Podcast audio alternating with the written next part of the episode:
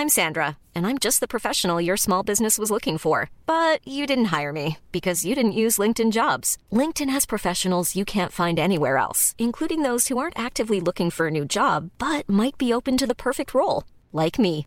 In a given month, over 70% of LinkedIn users don't visit other leading job sites. So if you're not looking on LinkedIn, you'll miss out on great candidates like Sandra. Start hiring professionals like a professional. Post your free job on linkedin.com/people today. Mom deserves the best, and there's no better place to shop for Mother's Day than Whole Foods Market. They're your destination for unbeatable savings, from premium gifts to show-stopping flowers and irresistible desserts. Start by saving 33% with Prime on all body care and candles. Then get a 15-stem bunch of tulips for just $9.99 each with Prime. Round out Mom's menu with festive rosé, irresistible berry chantilly cake, and more special treats. Come celebrate Mother's Day at Whole Foods Market.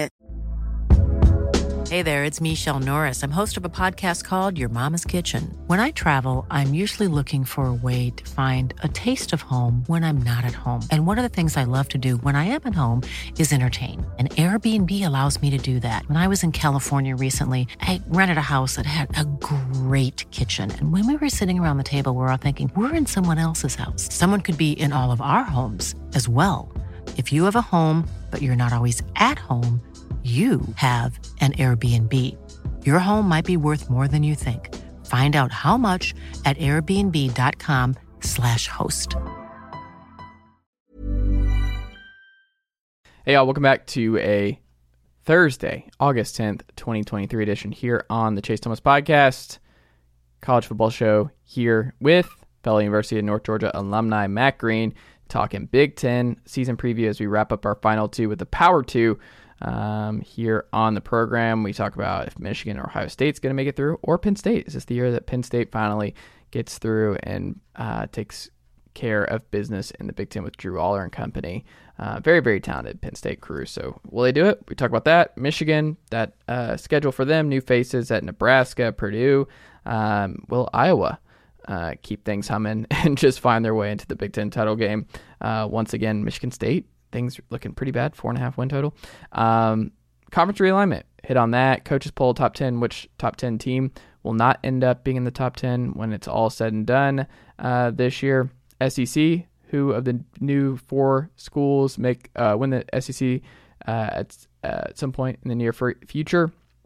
We talk about the Big Ten of their new Big Four. Who wins it first among them?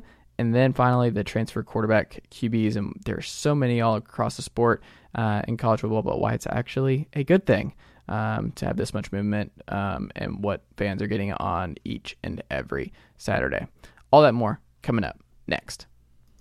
Hey, y'all, thanks for checking out the Chase Thomas podcast. If you are not already a subscriber and this is your first time listening, welcome to the show. Appreciate you guys checking out uh, what we've got cooking here on the program. Um, if you enjoy what you hear today, please make sure you hit that subscribe button on your preferred podcast player. New episode, new content every single day. Tennessee Vols, Atlanta Sports Guys, Sports Reporters Assemble, NFL, NBA, college football, all that and more right here on this feed each and every day. Your favorite writers, analysts, personalities in the space on this very feed every day. So if you like that, you like the best national sports talk with a local flavor outside of here in Knoxville, Tennessee, then this is the show for you. So make sure you're locked in on your preferred podcast player. And if you're already a subscriber, you know what I'm about to say. But if you could, please leave a, this show a five star rating and write a review on Apple Podcasts or Spotify or however you're listening. I promise you it helps this show continue to grow, helps other people find the show, and all that good stuff. So if you could take a second today and you're already a fan, you love the show, tell a friend, family member, coworker, whoever about the Chase Thomas podcast as we get bigger and bigger each and every day here in Tennessee. I would greatly appreciate it. Five star review or five star rating. Write a review. I promise it helps in a major way. Takes a second. Hit that pause button. Take care of it today.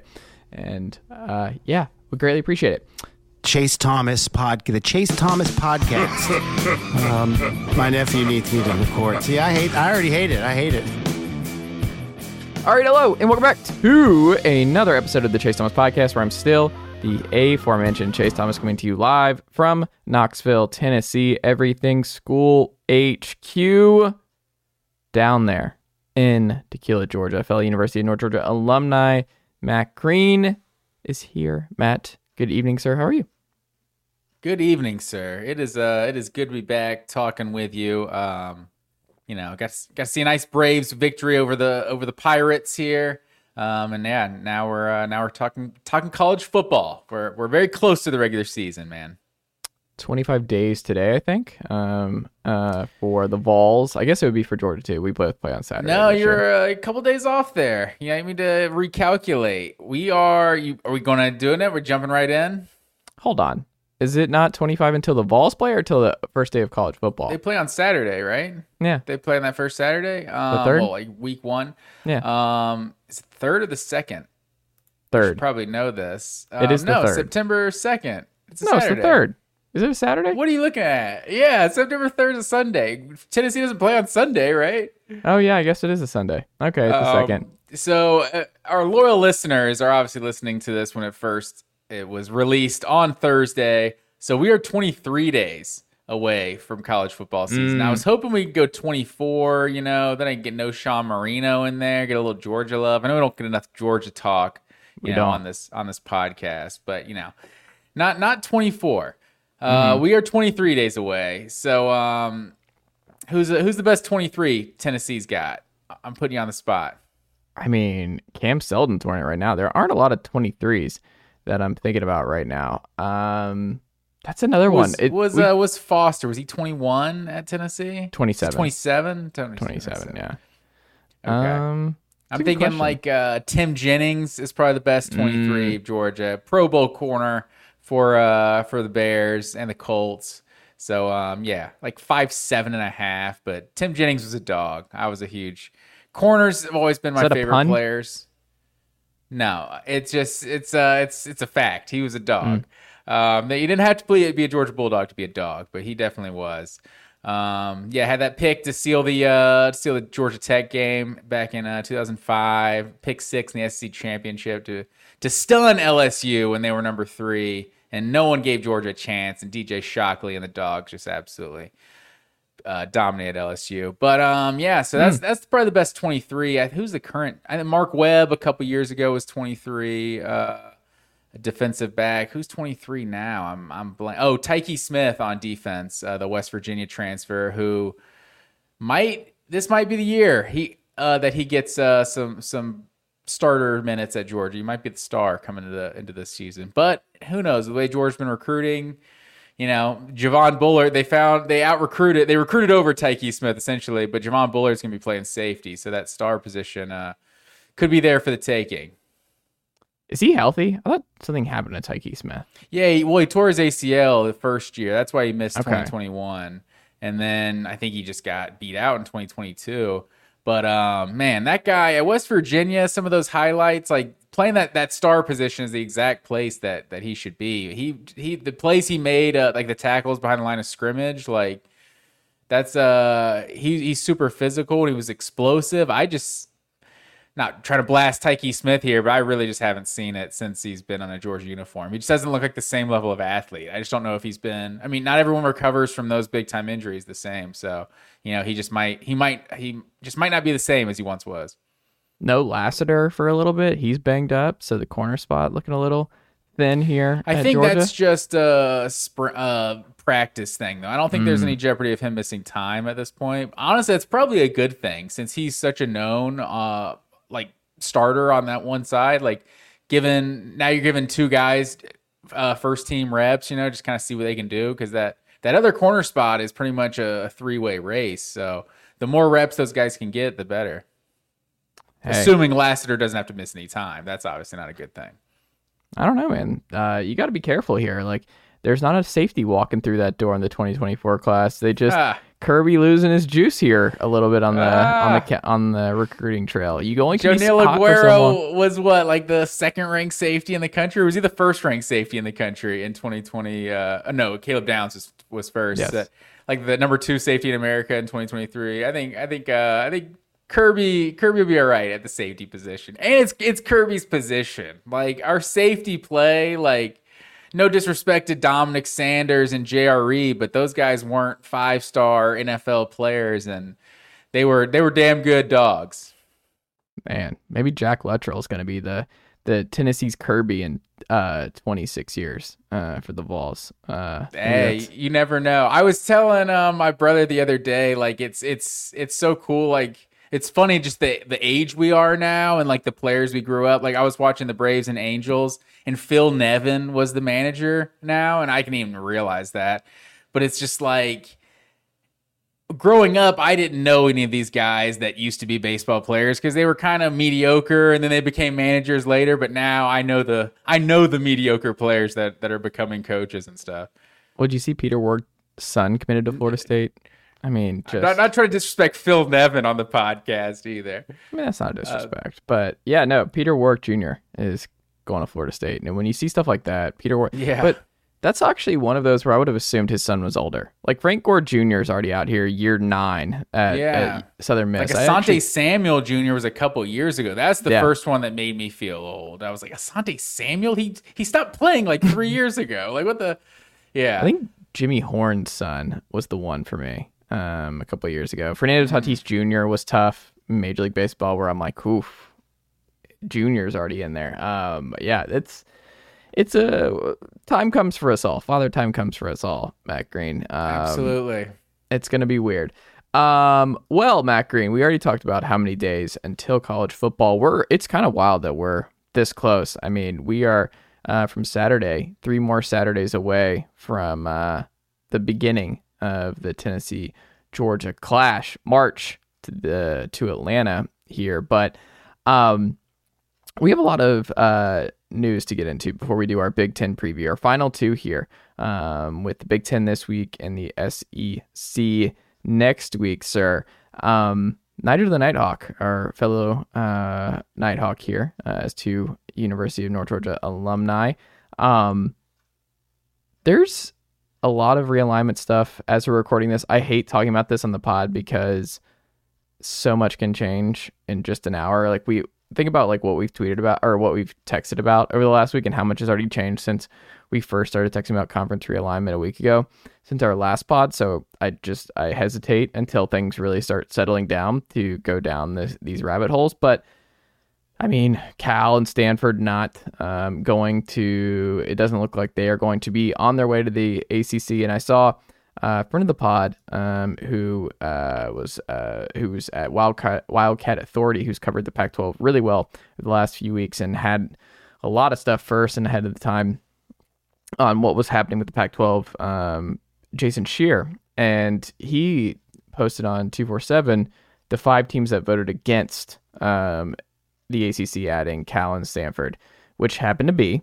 Virginia, UNC, North Carolina State, Florida State, and Clemson. So that's who he's reporting were the five no's. That's very interesting to me.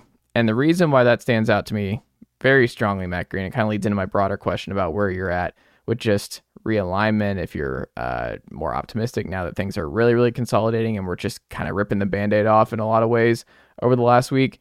But those five in particular raised a major eyebrow. If that's true, because I think five of those, I mean, there's one team left off that I think um, is important here, which is Virginia Tech as well. But I think those five don't want the ACC to expand because they want out of the ACC. They don't want uh, stability. Like those are the teams that, like, I think the two favorites to make the SEC if the ACC dissolves is Virginia and North Carolina. I think if they're you're Virginia, North Carolina, you're like, I don't really Virginia, North Carolina over Clemson, Florida State. Oh yeah, no question. I they want to go into those markets first. They want to go into Virginia. They want to go to North Carolina. I would say the see. I don't bet- think it's about the TV markets anymore. Like from what they from what they say, it's about the brands over the TV markets. And Clemson and Florida State are the only ones in the ACC that actually do anything for the SEC, other than maybe like a Duke, North Carolina, getting like that massive basketball rivalry. Like that's that that's a huge thing. But I think Clemson and Florida State are the only ones that the SEC would actually get excited about. Like Florida State comes in the in the SEC, they're on rival with like four teams, like from day one. Like Auburn, Florida State's immediately a rivalry. Like, what are they? Two hours, three hours apart? Like, they're just Florida State and Georgia is like immediately a rivalry. Like with how with how often those two teams are recruiting against the same players, and obviously like Florida, Florida State, and Clemson. Like Florida State would just be such a easy team to just. They would also just have played LSU twice, in you know in recent history. Like I feel like Florida State, they would they would add a lot to the SEC. I'm not disagreeing they wouldn't add a lot. I just don't think they're going to wind up here. I think it's going to be Virginia. I think it's going to be North Carolina. I would bet the house on North mm. Carolina being in the SEC. And then I would probably bet, I think the last one of that group. I, I would say Notre Dame seems like that one's inching closer and closer. I think. To the SEC? Yeah, I would bet on Notre Dame. because I think we're getting ah. closer to the point where you have to be in a conference to make the playoff, and like that rule comes in, or like the fact that they're kind of voting and have a vote in ACC expansion when they're not even an ACC team, like it's just all very weird what's going on with Notre Yeah. Dame and conference realignment. But I would be pretty surprised if it's not those three, and then I'd probably say Miami. I would say Miami is more likely to get into the SEC than um, Florida State and Clemson. I think Florida State, Clemson, NC State, and Virginia Tech are the four that wind up in the Big Ten in that final grouping, and they split them up that way, and the market's up that way. That's my guess. First, I want to start by saying the list. The last thing I want is like two super conferences. I think that's just Yeah. That's just. But we know that the ACC is Like, crumbling. I'm sure. I'm Like, sure it's the, happening. the the scheduling, like the the product on the field, might be better with with all the scheduling and just having more marquee name, more marquee uh, games. But I just don't want this. I'm hoping that in some way we can settle on a power four. I also think Louisville is in that group that's like kind of trying to get out of the SEC. Part of that seven, the Magnificent Seven or something. I think they talked about from the ACC. Mm-hmm. Well, they just need to flip with West Virginia. Like that's the obvious one where West Yeah. Virginia belongs in the ACC, and Louisville even feels like a Big Twelve team. Put them in the Big Twelve. Just that. but I really. I really wish. I mean, at this point, I really wish none of this would have happened. But at this point, I wish Cal, Cal, Stanford, Oregon State, and Washington State would just be absorbed by the ACC because then Mm-hmm. that gets the ACC up to what 18 teams.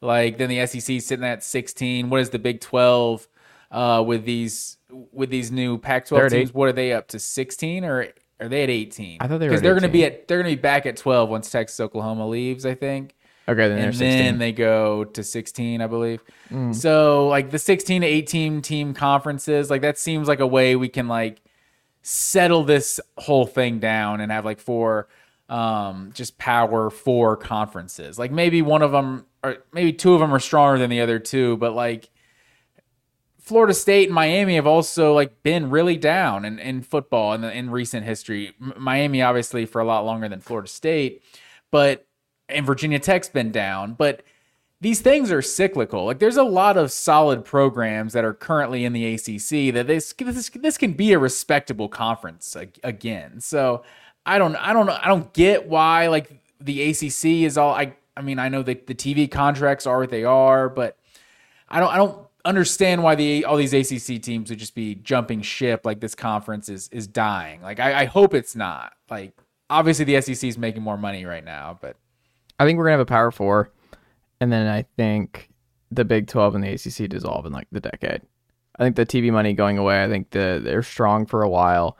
They dissolve, and then we're down, or they combine. Maybe the ACC and the Big Twelve combine or something. Like I just, I don't know. Maybe have a Power Three when it's all said and done, which also would not be. I mean, I still it's better than Power Two because I still think we're my gut tells me we're inching to like a 64 68 FBS model where it's like whoever like finds their way into that final 64 68 and like you got to just be if you're a memphis fan or UConn or some washington state oregon like it's just got to be terrible. Like you're right on the bubble and you just uh, might be left without a chair and then you're just kind of left behind. You just make a drastic change to what your future is what you can be and it's all I just I can imagine what it's like being an uh, Oregon State and Washington State fan right now, especially Oregon State, where you're coming into a year where you might be uh, the Pac-12 champs and you have all these reasons to be excited, and then you're like, this is it. Like we're looking at this as like the last dance, and then like, what does our program look like next year? And what even conference are we playing? Are we playing the Mountain West? We go from maybe Pac-12 champs to the Mountain West, where we don't even get like. I just can't imagine um, what happens. And we should also throw out the AAC because um, they've been aggressive as well. Maybe they um, become bigger players in the next day or so, or they get involved with Cal and Stanford and all these guys, and then they become. I, I don't know. I think they're still. It, this is why I don't want to talk. This is why more than anything else, I just want to skip ahead. I just want to get to the end of this. I want to whatever is going to happen here. Let's get to the end. Like I don't want this to be the the, the topic and of du jour and what we spend an entire preseason talking about instead of the actual games, instead of the actual teams and all of this other stuff that actually is fun, that makes the sport fun. Because when folks talk about, hey, when the games happen, we forget about all of this. That's true. Like the fans who are freaking out, if you're an SEC fan, you're freaking out about this or complaining, y'all are fine. Like Tennessee's in the boat, Georgia's in the boat. Like if you're an SEC, you're going to be fine. You're not really going to notice. I mean, Pate's made this point where it's like, are you going to notice these things on Saturdays when you're at these games, watching these games on TV? If you're a Georgia fan, no. If you're an Alabama fan, no. Like this is a gigantic industry. This is a multi-billion dollar industry, and SEC schools are just pouring so many resources into the sport, into college athletics in general it's just not going anywhere. So it's like for me, I don't really fret all that much about it. I just want to get to the end. I want this to be over because it is just so tiring to keep up with and to have so much of the oxygen of the sport wrapped up into this stuff, which everyone always is like, well, it's follow the money. It's like, yeah, I got it. it it's all about the money. I get that. Let's just get to the end. What what happens and it's it, always you, the timing of everything Yeah. too. It was like what was the, the week of the national championship that it's like, oh, USC and UCLA are joining the Big Ten, or was Mm-hmm. that like the week of the the season starting last year? It's like. We're a month out of the season. Like, dude, talk about this in February. Like, the NFL knows how to dominate their news cycle, and they and they just give you a little a little bit of crumbs every couple months, every few weeks to satisfy in the off season. Like, college football is like, oh, uh, season's about to start. Well, uh, we, we made new rules, and now all the players can get paid. You guys Yeah. uh, prepare for the new season. Speaking of the new season, though, Matt Green, the coaches poll came out this week, and my question to you: of the top ten teams, Tennessee coming in there right at number ten. Um, of those top ten teams, we know that at least a, a couple are not going to finish the season ranked. But I'm just asking you: give me the one that you are most confident finishes unranked this year after starting out in the top ten here. Unranked. So uh, for our for our listeners here, we got we got Georgia, Michigan, Alabama, Ohio State, and LSU, and and one through five, and then USC, Penn State, Florida State, Clemson, and Tennessee, uh, six through ten. Of those ten. Oh man, in terms of finishing unranked, I really think Tennessee is like the only candidate to finish Wow. unranked in this group. What do you, I mean? I think Florida State, I am not as high on Florida State as others, but I, I don't think this team can lose like four games or anything like that. Like, hmm. I think Florida State and Tennessee would be probably my only two because Tennessee, I think, is taking a step back. Like, I don't think they're going to finish the season unranked. Like, I, I think this team's can be a nine win, maybe even 10 win team, like a nine and four Tennessee with what losses to to maybe number one and number like five Alabama, Georgia and Alabama or something like that. Maybe number one and number two Georgia and Alabama. And I'm not sure who else could potentially be up there. Maybe At number Florida. 20 Kentucky or something. Yeah, who knows what They're what not losing. Kentucky. Relax. But number number 12 South Carolina maybe. Um no.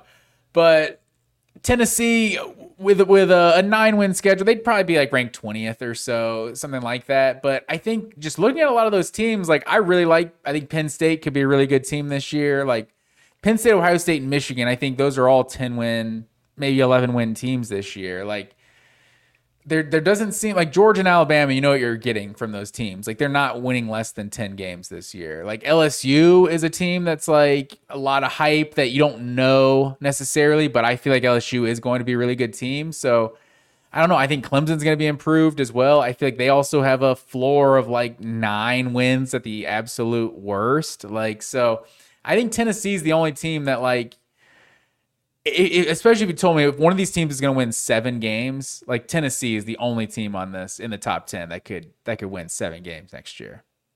I think Penn State could absolutely win seven games. Like Penn State could win the Big Ten, and they could also win seven games. Like I think Penn State's actually my pick here, the most mercurial. Where this is a big, big year for James Franklin. Like it's easy to get wrapped up in hey Drew Allar, he could be the guy. You have a bunch of talent on both sides of the ball. You should be uh, a top 10 team this year. You should not fall out of it. But we have to see it. Like this is a lot of unproven guys. Like I don't it's hard to have three behemoths in the top 10 here in the Big 10. Like a lot went right for Penn State last year. Sean Clifford won a lot of games. They were ready to move on. But you look uh, at, at this for Penn State. 11 and 2 last year. Great. The year prior, they were 7 and 6, Matt Green. 2020, weird year, 4 and 5. He's had a 9 and 4 year. He's had an 11 and 2 year. He's kind of all over the place. His first two years at Penn State, 7 and 6. You think he gets over the hump with 11 and 3 and 11 and 2, then back down to 9 and 4.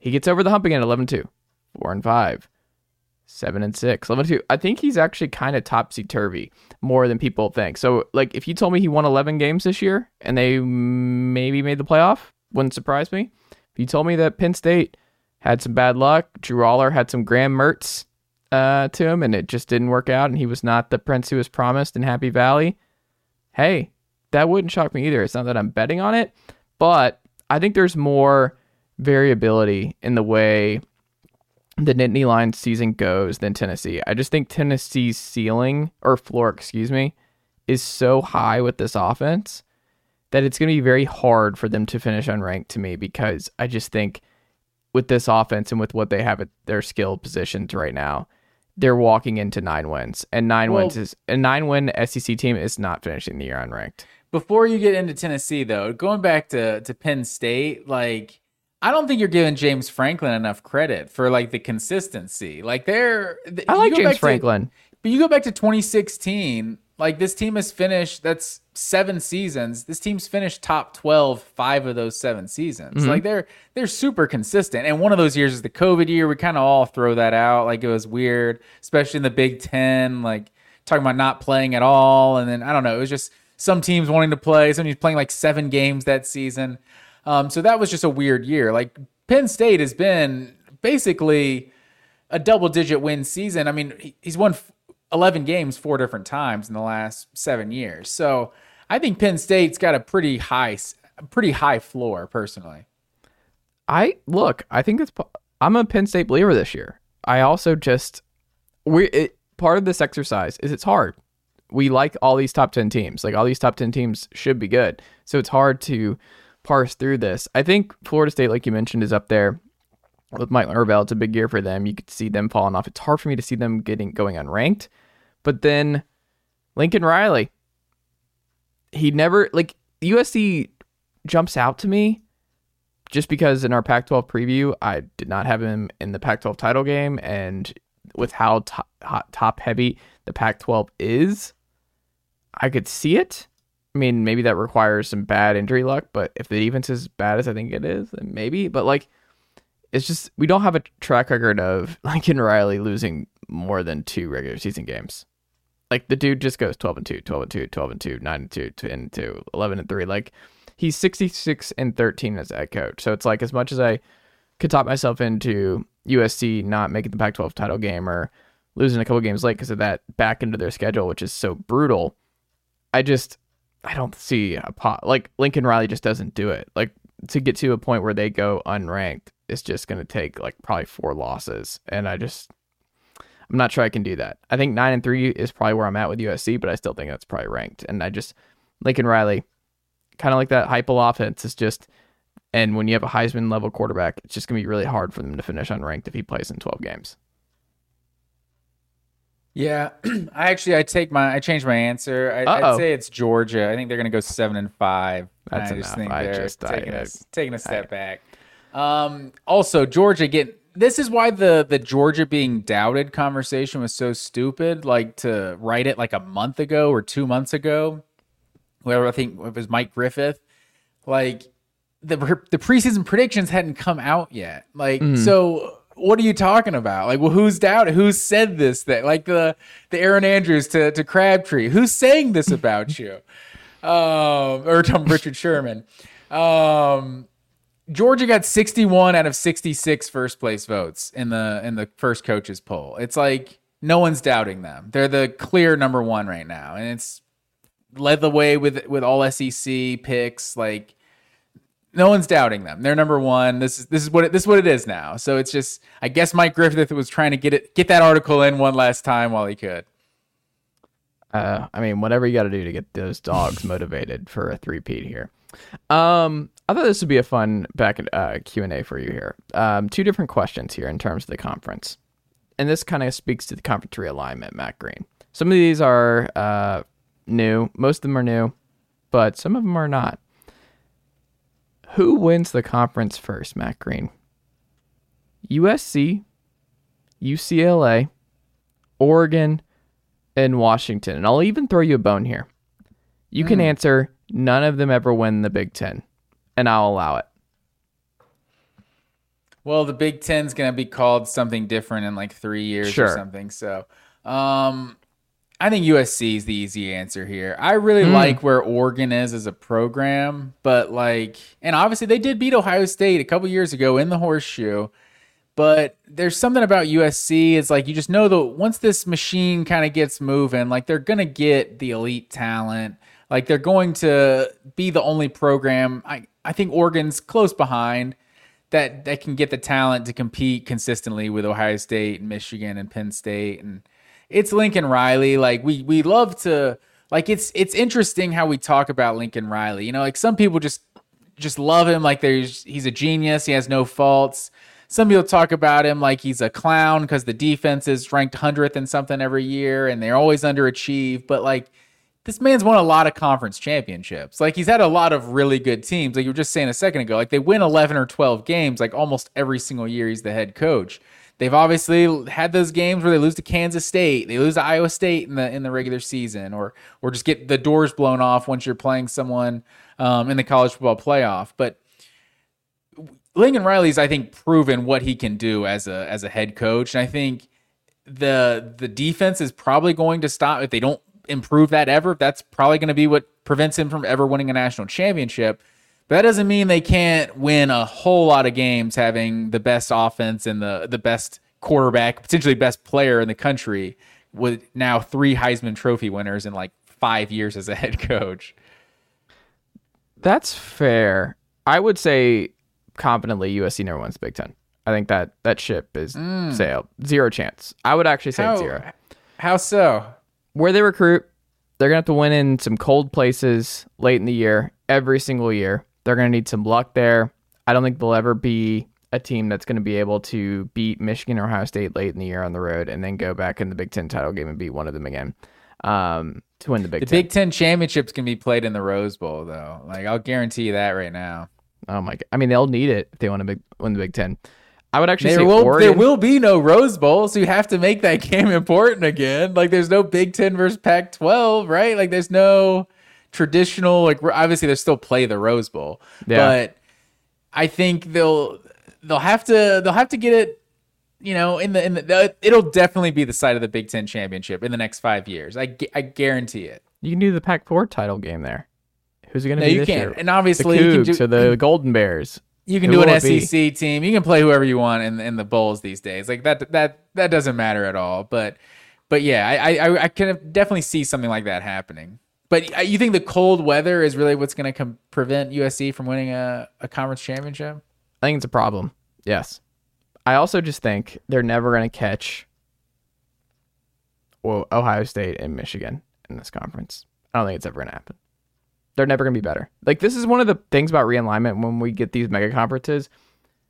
Be careful what you wish for for some of these schools because yeah, you're getting the money, you're surviving. I get that part of it, but you need to cross. Like a lot of these fan bases have to just cross off. Oh yeah, we're never even sniffing a conference title game. We're never sniffing a conference championship. Like there will be a little bit of parity of at large bids in the college football playoff, but in terms of who wins the conference, that is going to get pretty pretty rough for a lot of folks. And when you go There's to like been There's I mean, been a like the Big Ten's bag, going to go ten conference games soon. Like we're going to have a consistent like two and ten Indiana or like oh one and eleven Indiana. Don't we have two and ten Indiana now? But I'm saying there's no path out. Like some of these schools, like Michigan State's going to go from like, hey, we might be able to get to the Big Ten title game every once in a while, to our new reality is six and six is a good year.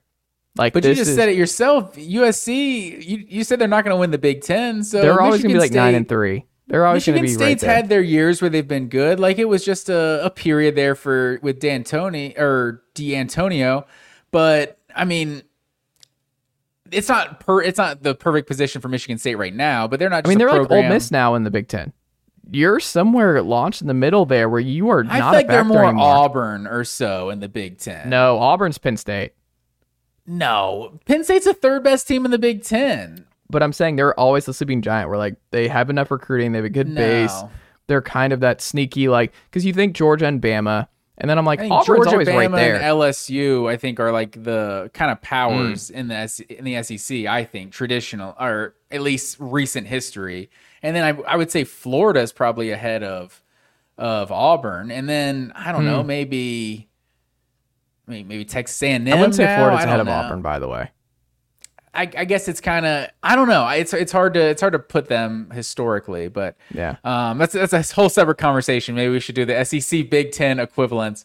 Um, but I, I don't know. I I think um, I think Michigan State like there's no this is there's nothing to say they can't ever win a Big Ten championship again. Like Harbaugh's at Michigan, he's got them running right. Like who knows? Things happen. Programs go up and down. Like I, I wouldn't just speak just who knows? Wisconsin Fickle could have Wisconsin as a as a national title contender here in a couple of years. Like you, you never know what could happen. Well, I think there's a difference between a national title contender and being a team that can win the Big Ten. Like do the whole gauntlet and win 12 conference games in a year. Like uh, yeah, maybe I mean, 11. it's definitely go to- tough. it's just going to be. But there's different. been a mixed bag with these with this conference realignment. Like you have like in the Big Ten, like Nebraska had the the one appearance, but I think it was just because Ohio State was on probation. Um, and then Maryland and Rutgers obviously haven't done anything, but Utah has won the conference twice. They've they've made the conference championship two other times. Like Colorado even made a Pac-12 championship a few years back. Um, Virginia Tech has made it to six ACC championships and won three of them. So Boston College even made a couple in the ACC. Like Miami actually hasn't made any, which they probably thought they were going to be the juggernaut uh, coming into the ACC. But so some you see Missouri get a couple of uh, appearances. They haven't won a conference championship, but I mean there there's been a mixed bag that some teams have come into these conferences and and had a lot of success. Yeah. On the flip side, the SEC. Who wins the conference first, Matt Green? And same caveat, you can say they never, none of these four win it in our lifetime. Texas, Oklahoma, Mizzou, or Texas A&M. I think none is a cop out. So I think you got to pick one. Um, definitely not Mizzou. Uh, with all due respect to Columbia, Missouri, they're never winning one. Um, I'm tempted to say Texas A&M, Hmm. but I don't know if that's just because they're they're hot right now. And I just watched the Johnny Football documentary. You know, I'm really feeling Texas A&M. Um, but I feel like it's Texas.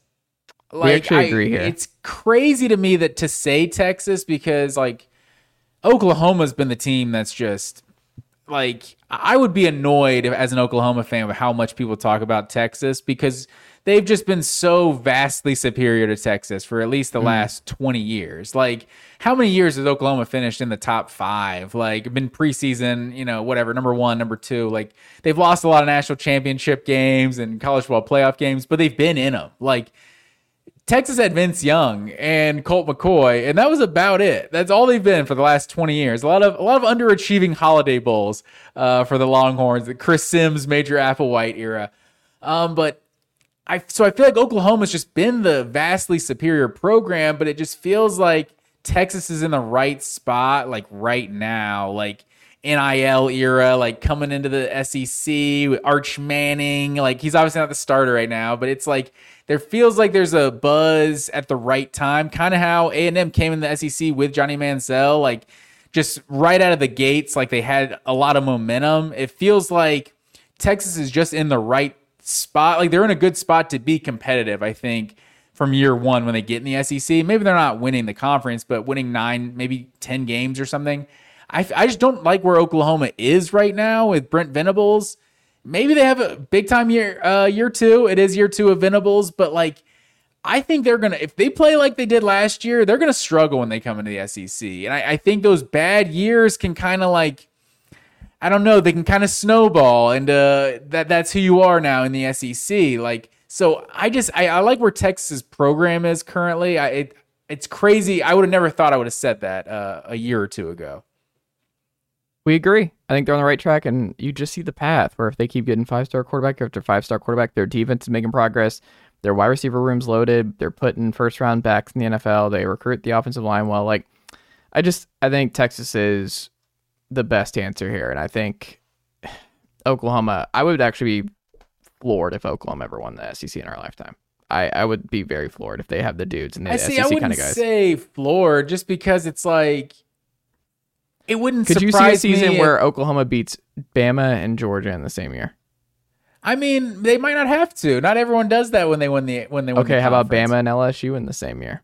I mean, they might. I mean, if Bama, LSU, and Texas in the you same just year. look what Oklahoma's program i- has been in recent years, like or in the last the whole time we've been conscious college football fans. Like they're a powerhouse. Like they may have lost some huge games in our lifetime, but like what that that Florida 2018 team was like one of the greatest teams of all time. Like what was it like 24-14? It's not like they just blew out Oklahoma. Like USC blew out Oklahoma that one year, but I think um the LSU national championship was like 20 20 to 13 or something. It's like they, these have been close games. So Oklahoma is just they've been a consistent program. So it wouldn't surprise me if they were right back to where they're supposed to be like in a couple years because they are like one of the blue bloods of the sport and not not like one of the ancient blue bloods like they've actually been a powerhouse in recent uh, years too That's fair, Matt Green. Um, final thing here before we do our Big Ten preview here, sir. The transfer quarterback era.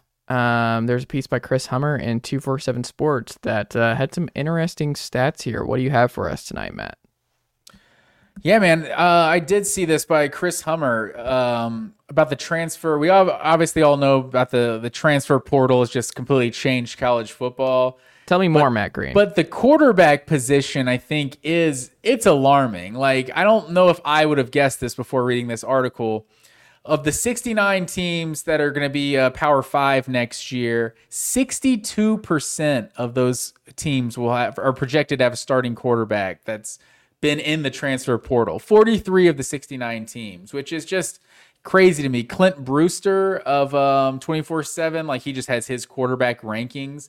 6 of the top 7 are from the portal. 17 of the top 25 in his rankings are are portal quarterbacks. It's it's just insane going down the list and just seeing how many how many portal guys there really are, especially in like the preseason Heisman list too. Like I think uh, seven of the top ten guys in the preseason Heisman odds um, are, are quarterback. All ten of those are quarterbacks, but seven of them are are guys that have been in the portal at one point or another.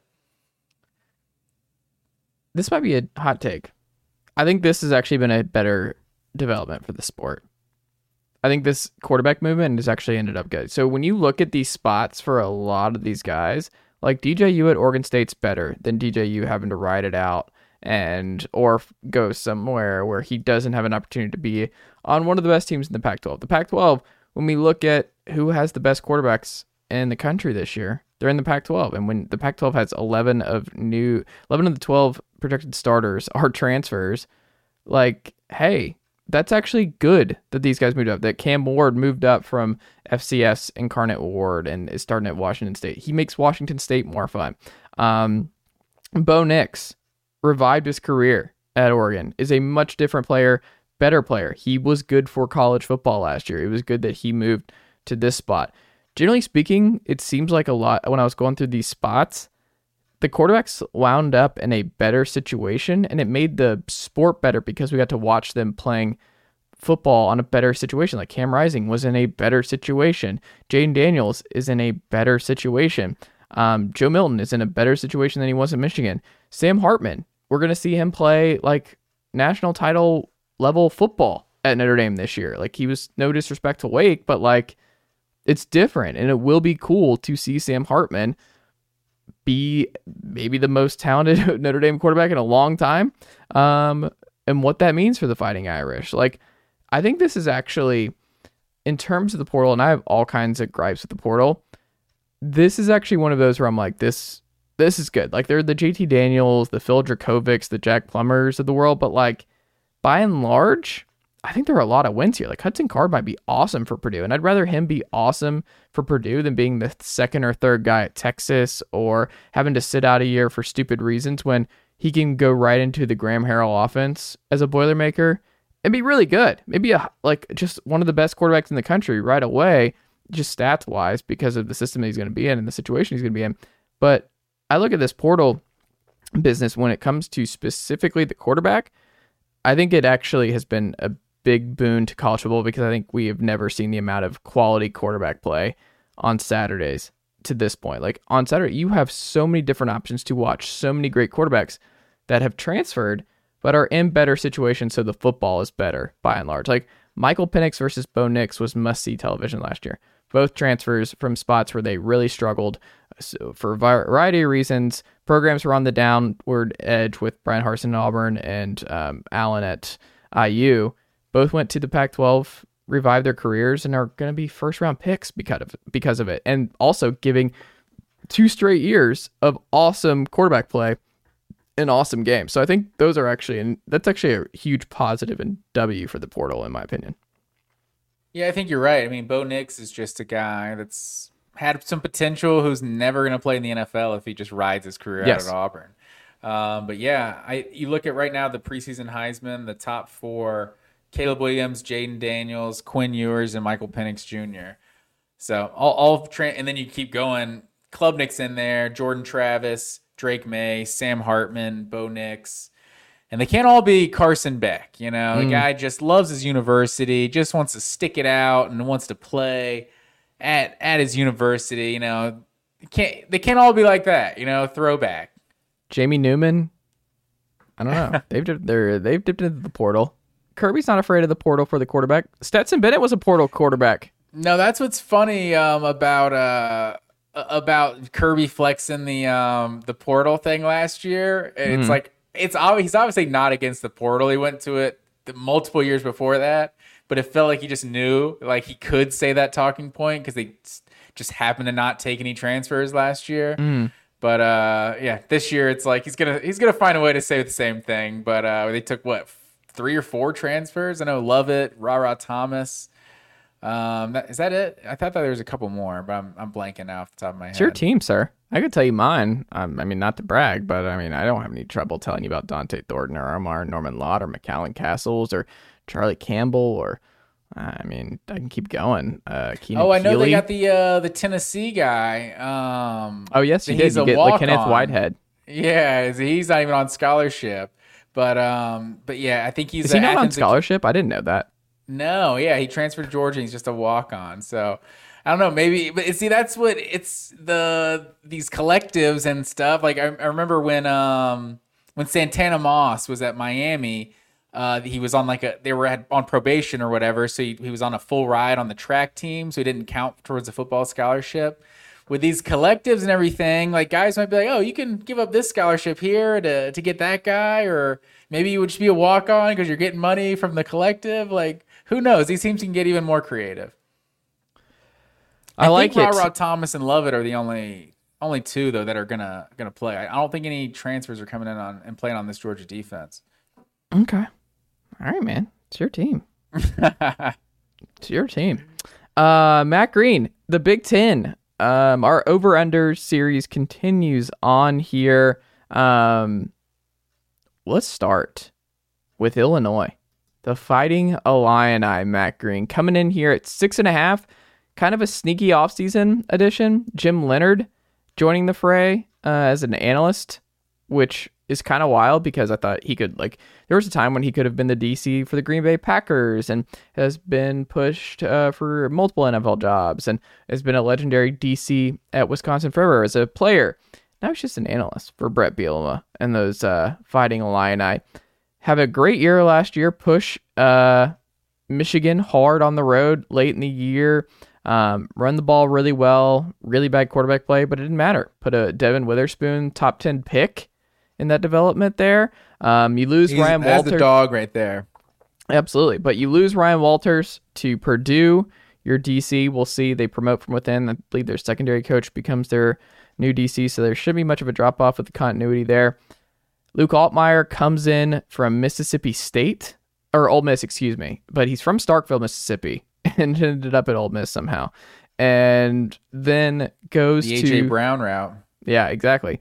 Um, it at least is a little bit more optimistic there. A little bit. You're just like, oh, that's a little, little fascinating. There's a, was it a blip last year, and that Bret Bielema got them over the hump, or do you think this is sustainable and that they might be the new Wisconsin in the Big Ten going forward, Matt Green?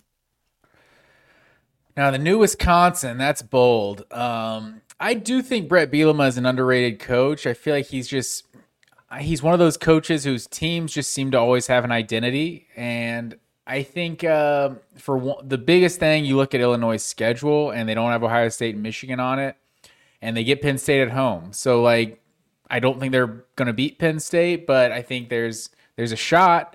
So I think uh, looking at it, what is it? You said it was six and a half. Mm-hmm. I mean, I just go down this schedule, and I think they they might not be the best team in the Big Ten this year. So like Wisconsin could be a loss, like maybe even Minnesota's a loss. But I think this team has the ability to go like eight and four, honestly, with this schedule, like maybe seven and five. So I'm uh, I'm gonna go over on the Illini. I think I'm going to go over too. This feels like a seven and five, eight and four team to me. Like I think Altmyer will be fine. Tommy DeVito was not um, good for this team, and I feel like they've had a new quarterback every year, but they have not had good quarterback play to this point for Bret Bielema. I think Altmyer won't be elite in this conference, but some strong Cade McNamara uh, energy there, and I think he'll be fine. He'll be solid. He'll be the most consistent they've had uh, to this point. Um, Isaiah Williams, the dude at receiver. I mean, he caught 82 balls last year. I liked watching him a lot. Um, he's a really good player. Turning three guys in the offensive line. You lose Chase Brown, but I just never am going to bet against Bret Bielema being able to run the football. Like that's just what he's going to do. They won five conference games last year, which is kind of like it wasn't like a, a hidden eight and five or like a kind of overblown eight and five based on their non-conference schedule and stuff like that. Like they they won some tough games. It was also their first winning season, which is kind of wild to me since 2011. I didn't realize it had been that long. Um, Juice Williams not walking through that door, but we've seen good Illinois teams. We've seen sustainable Kurt uh, Kittner. We've seen Juice Williams, Rashawn Mendenhall. We going 20 years since Kurt Kittner and and Brandon Lloyd. Hey, I mean they've had dudes like it's a good. It's hey Northwestern imploding. Maybe that helps Illinois in the recruiting department a little bit more uh, over the next couple of years. But I think I'm pretty optimistic. I think Bret Bielema's got a pretty solid thing here, and with Iowa maybe on a downward trend and Northwestern on a downward trend, we'll see what happens with Purdue with this new uh, system and going DC going uh, defense heavy because we'll get to Purdue. Uh, defensive minded coaches don't do well at Purdue, uh, by and large. It's Joe Tiller and Jeff Brohm. It, there's a reason that uh, certain it, you have to win a certain way at Purdue, um, and it's usually offensive focus. But we'll get to Purdue. So we're both hitting the over. Is this going to be another agree agree uh, this Oh, week, Matt Green? let's hope not. Let's hope the listeners don't have to sit through another one of those. Iowa, seven and a half, Matt Green. When you look at this schedule and what we saw from those Hawkeyes and that new clause, we know Brian Ferentz has got to get to that magic number, that magic points per game number to keep his job this year. Are you a believer that's enough to get those Hawkeyes back over seven and a half wins and near the top of the Big Ten standings once again? Your uh, your head went exactly where mine went, sir. Uh, I don't care about seven and a half. I care about three hundred and twenty-five. I care about that over under. Do you know what that over under is? I do not. 325. Why don't you go put that in your calculator? Divide that by 13. Uh-huh. That is 25 points per game. That is the clause. 325 points. Obviously, gotta go to, they got to go to a bowl game in order to get there. But that is that is the over under I'm interested in because I'm gonna be looking at that every week to see where where Iowa is in, the points per game. Even if they're winning games, they could be like six and zero, uh, beating teams seventeen to thirteen. Uh, but I, I uh, in all seriousness, looking at Iowa's schedule, at a conference, you obviously have Iowa State, Western Michigan, and Utah State. Like Iowa State should be. I mean, you know, who knows with the Cyclones? They're up and down. Well, they don't have their quarterback. It They looks don't like look very good right now. Some off the field stuff.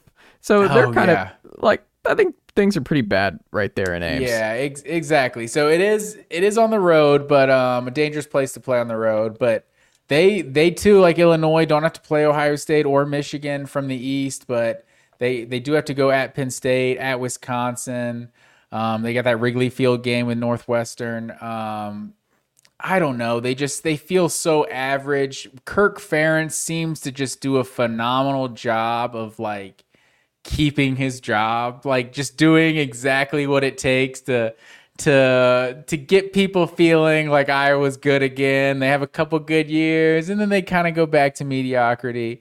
Um, so I feel like I want to take I want to say they're going to be fine, but seven and a half feels feels too rich for my blood. So this feels like a seven and five, six and six team. So I'm going to go under on Iowa. We disagree on this go. very program. This is my lock of the Big Ten. They're hitting the over. Hmm.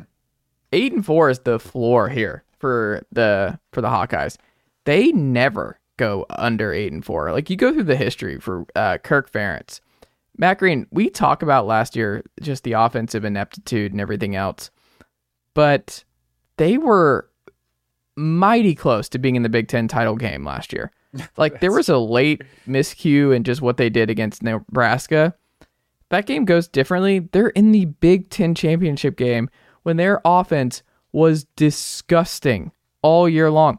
Two years ago, they had the second best defense in college football. The takeaways were insane. We were talking about them in Georgia as like these two behemoth defenses and like how fun it would be. We were talking about on this podcast, like what would it look like to get Georgia and Iowa on the field together and what that how that game would go with those two defenses and their takeaways and everything else. I The think we know how that game would have gone. It would have been something similar to the TCU game. No, not even close. Like that game would have been like Mi- Clemson. Michigan had a sick defense that year, and Georgia absolutely blasted them. Like I'm saying, do you I remember was that? not keeping that close. I think they would. I think that two year Iowa team, two years ago Iowa team would have kept it close. I think it would have been pretty nasty. I think it would have been like 27 13 Georgia or something. Uh, but I think it would have been like 13 13 at the half. Um, they went 6 and 2 in 2020. They've hit the 8 win mark out of the last 8 years, Matt Green. They've at least won 8 games 7 times over the last 8 years. I just the defense is And nasty. the only time it wasn't was the uh, the COVID year, and they went Yes. six and two. the defense is going to be great again. They return a bunch of dudes. I just I don't see it. K McNamara, I think it's an upgrade at quarterback than what they've had in the last couple years. Not elite, but I think he'll be fine. Keep them nice and steady. We've seen K McNamara start a college football playoff game. It's better than a lot of Iowa quarterbacks the last couple of years. Is that Give an me the over. accomplishment? Lock it in. Iowa's winning at least eight games. I think Iowa. Cade McNamara seems to be confident, um, but all right, I'll lock it in, sir. I this is a big year for Iowa. This is the last year of divisions in the Big Ten, sir. So, excuse me. I think this is a, it's a big year. I'm just gonna go ahead and tell you That's the other thing.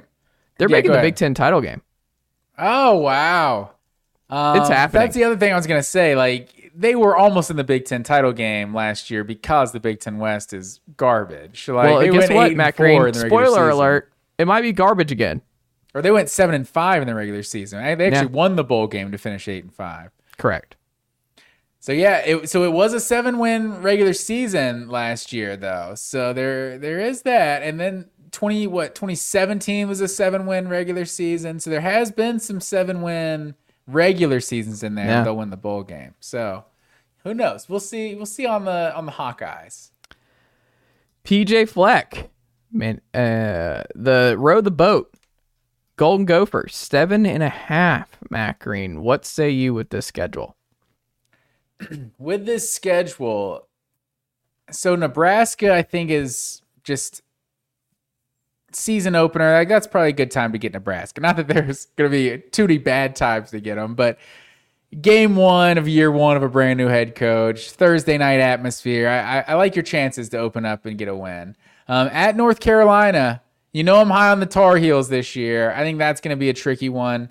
Um, but yeah, you got Michigan. They got to go at Ohio State, and they got Wisconsin. Like you said, with Iowa, uh, your pick to win the Big Ten West. I also think Illinois is going to be a pretty good team. So I just I look at this and what was it seven and a half? Mm. I do like Minnesota. I like where, where PJ Fleck has this program, but I don't know. I don't I don't see this team winning necessarily more than seven games this year. So I'm going to take the under on on Minnesota as well. We agree again, Matt Green. I'm taking the under.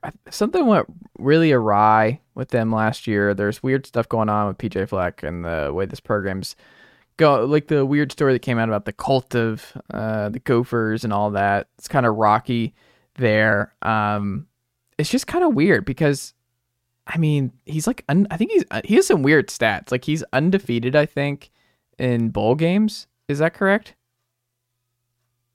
Um, I don't have that right in front of me.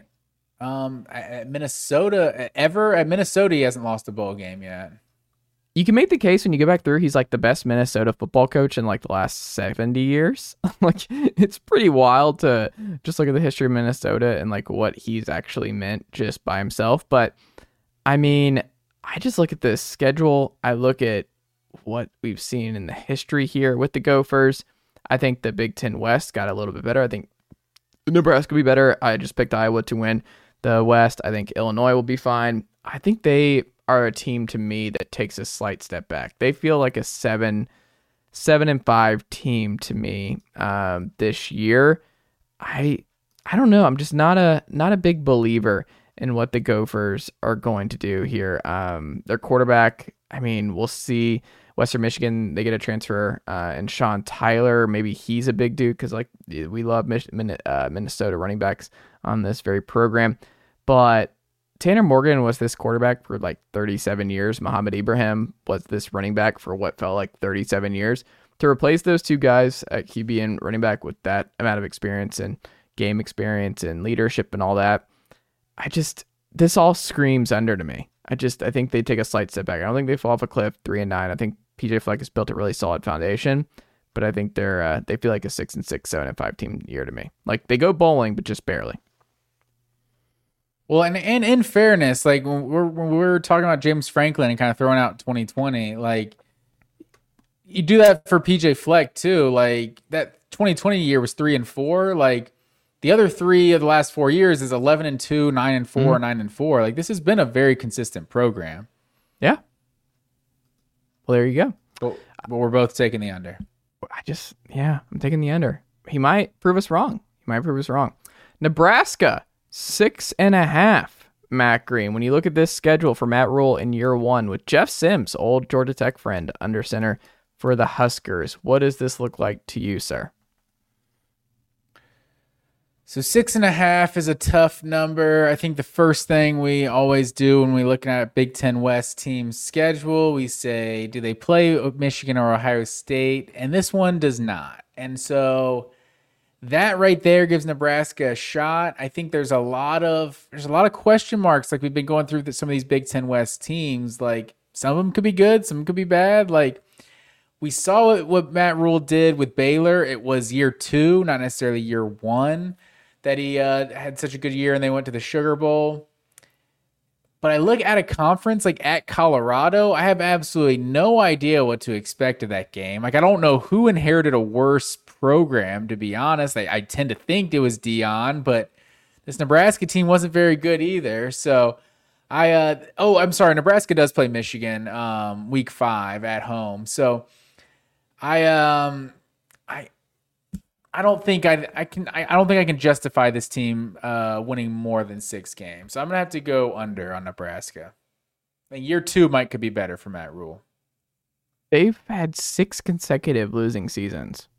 I didn't realize that. Wow, I didn't realize that either. I mean, Rhule said the bare minimum is bowl eligibility this year for his first year in Nebraska. right there, the number is six and a half for them. I like this schedule. I like Jeff Sims.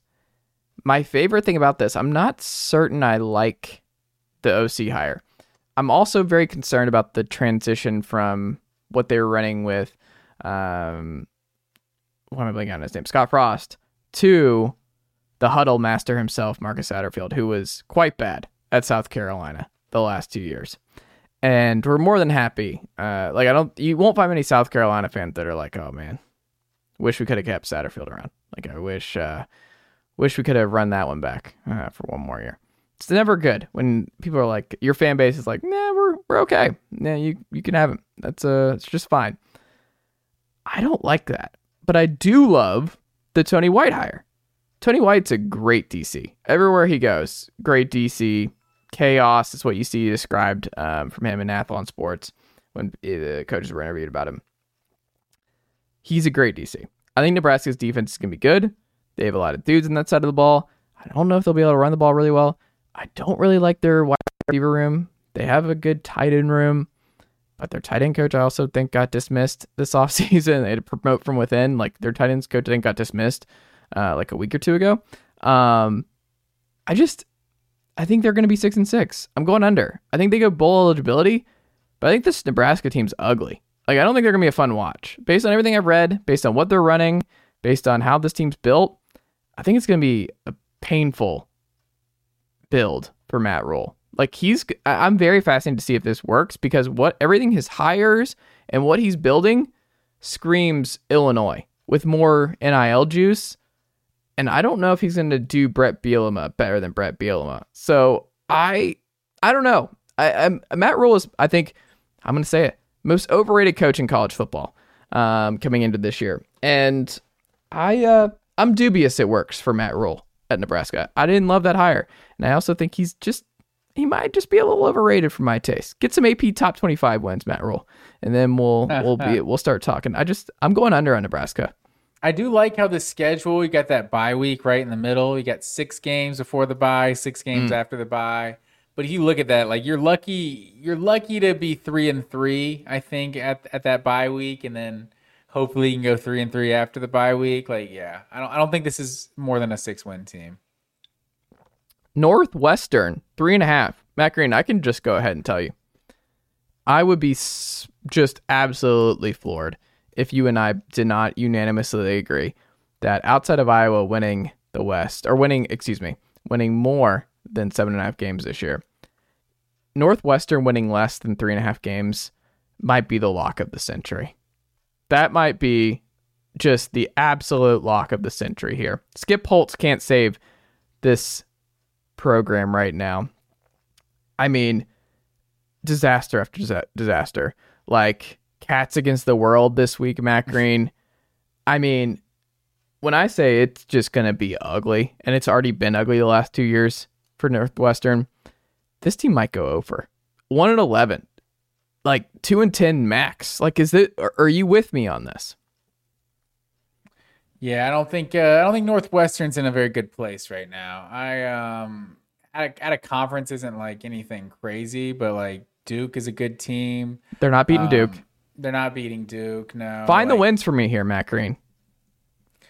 Um, you got Rutgers to start the season. Um, who knows? Like you got Howard uh, as your homecoming. Like that could, you know, maybe that in UTEP. If you get Rutgers, UTEP, and Howard, you get three. But they gotta get you get they gotta get a fourth, right? They gotta uh, get that hook. So I don't know. I don't think they do it. So yeah, give me the under on on Northwestern as well.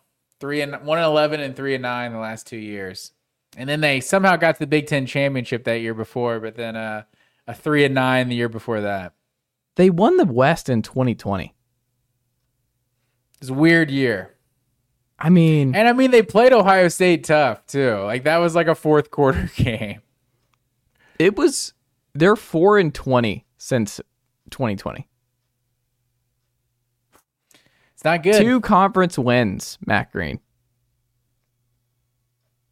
I mean, their offensive coordinator's back, Mike Bajakian. Some stats for you last year. He averaged 13.8 points a game. It's pretty bad. Which was 128th in the country in FBS. 123rd in yards per play, 130th in turnovers. I mean, just you lost your left tackle to the NFL and Peter Skoronski. I mean, Evan Hull's gone.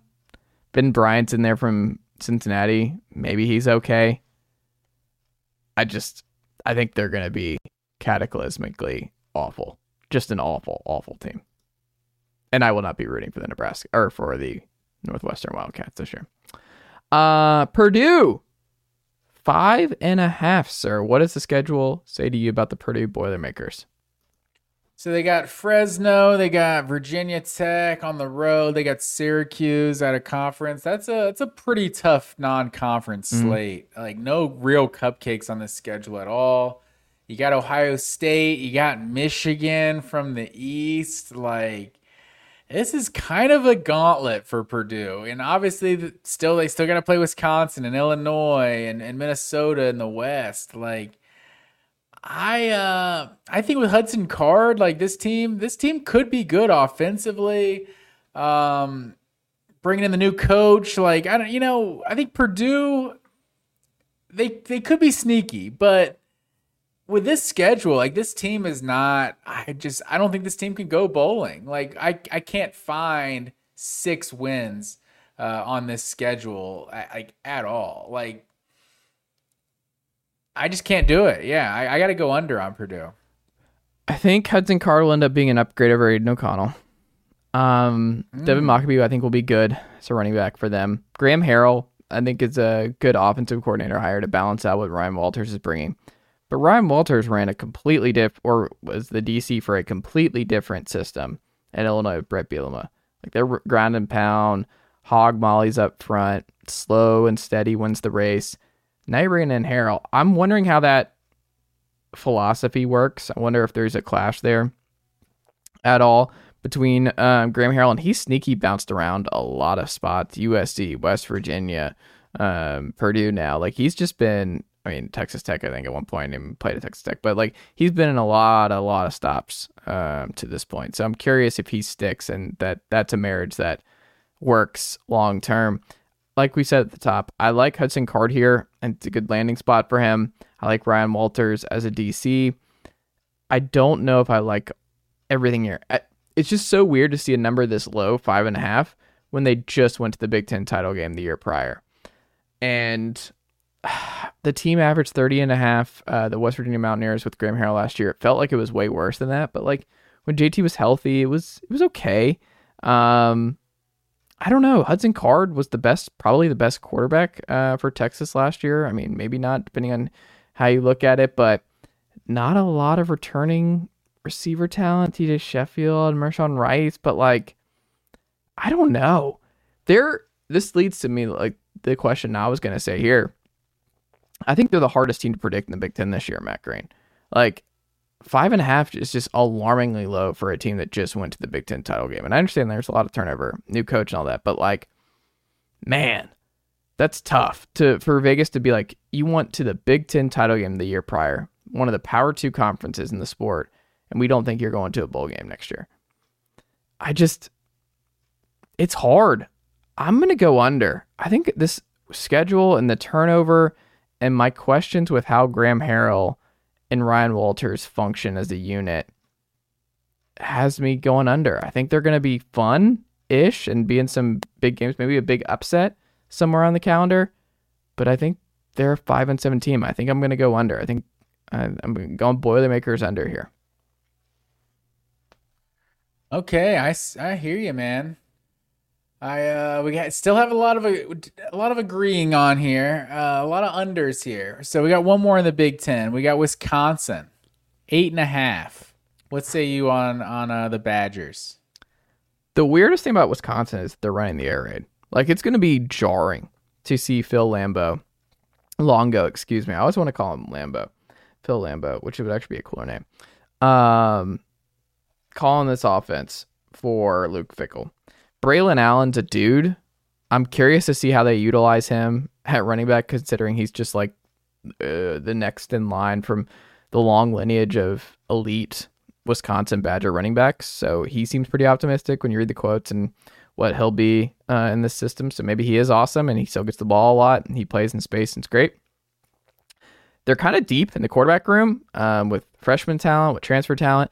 Tanner Mordecai was sensational at SMU last year. I think he should be really good here. There's a huge upgrade with Mordecai from Graham Mertz. They have talent on defense. Like no Jim Leonhard. I think I feel a little bit better there, but like I like this staff. Wisconsin's a good solid program. And I'm not betting against Luke Fickell. I'm gonna eight and a half is high for year one, especially in this conference. But I feel like they're a nine and three, 10 and two type team. I, I would not be surprised if they hit ten and two. I'm gonna say nine and three. Feels about right for them in year one.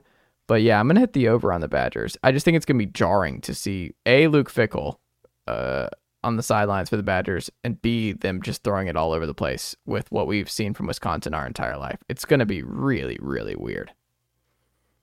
I think Tanner Mordecai is the most underrated transfer in college mm. football, maybe. Like, I think this is going to absolutely transform Wisconsin's offense because I think it's going to be like Todd Monken in Georgia. Like, mm. th- there's an identity that Wisconsin has. And when you have huge offensive linemen and you can run all over someone, you can pound your opponent like you're going to do that. You're not just going to completely abandon your identity that your program has always been. Mm. But when you pass, you're going to be more creative, more unpredictable. Just you're going to have better concepts. Like I just I think when you pass, it's going to be better. And that's what you saw with Georgia and Todd Monken. It was they were just more successful, more dynamic in, a, in the passing game, but they still never stopped running the ball. They're still Georgia. Like they hadn't had like necessarily the bell cow like workhorse running back the last few years, but there it's it's the perfect blend of this physical just philosophy, just foundation that the entire program is built on. And hey, let's let's make a little creative and and actually have a competent passing attack. So yeah, I'm with you. Like Luke Fickell what he coached the bowl game, right? Like he's already there. Like I feel like I just forgot about like that. you said like you said, like I just I don't doubt Luke Fickell, and in the the West there's just a lot of question marks. So I, I I like them to win the West. Like I think they're nine and three, 10 and two for sure. And looking at the schedule too, like we hadn't really talked about the schedule with them. I also like how their schedule like lines up. Like at Washington State, week two, like Buffalo and Georgia Southern. Some we should mention that would be stinky tough. They lost to Washington State at home last year. That's fair, but I and I think at Washington State and at Purdue in the first four weeks, I feel like those are good tests, but probably not like probably not games you're gonna lose. Like they should no. be better than those teams. And then Rutgers and Iowa and at Illinois, like this team should be seven and zero oh with Ohio State coming to town mm. um, on October 28th. I disagree like, I think, there, but yeah, I, I, think they could definitely start seven and zero. Oh. I they I, could.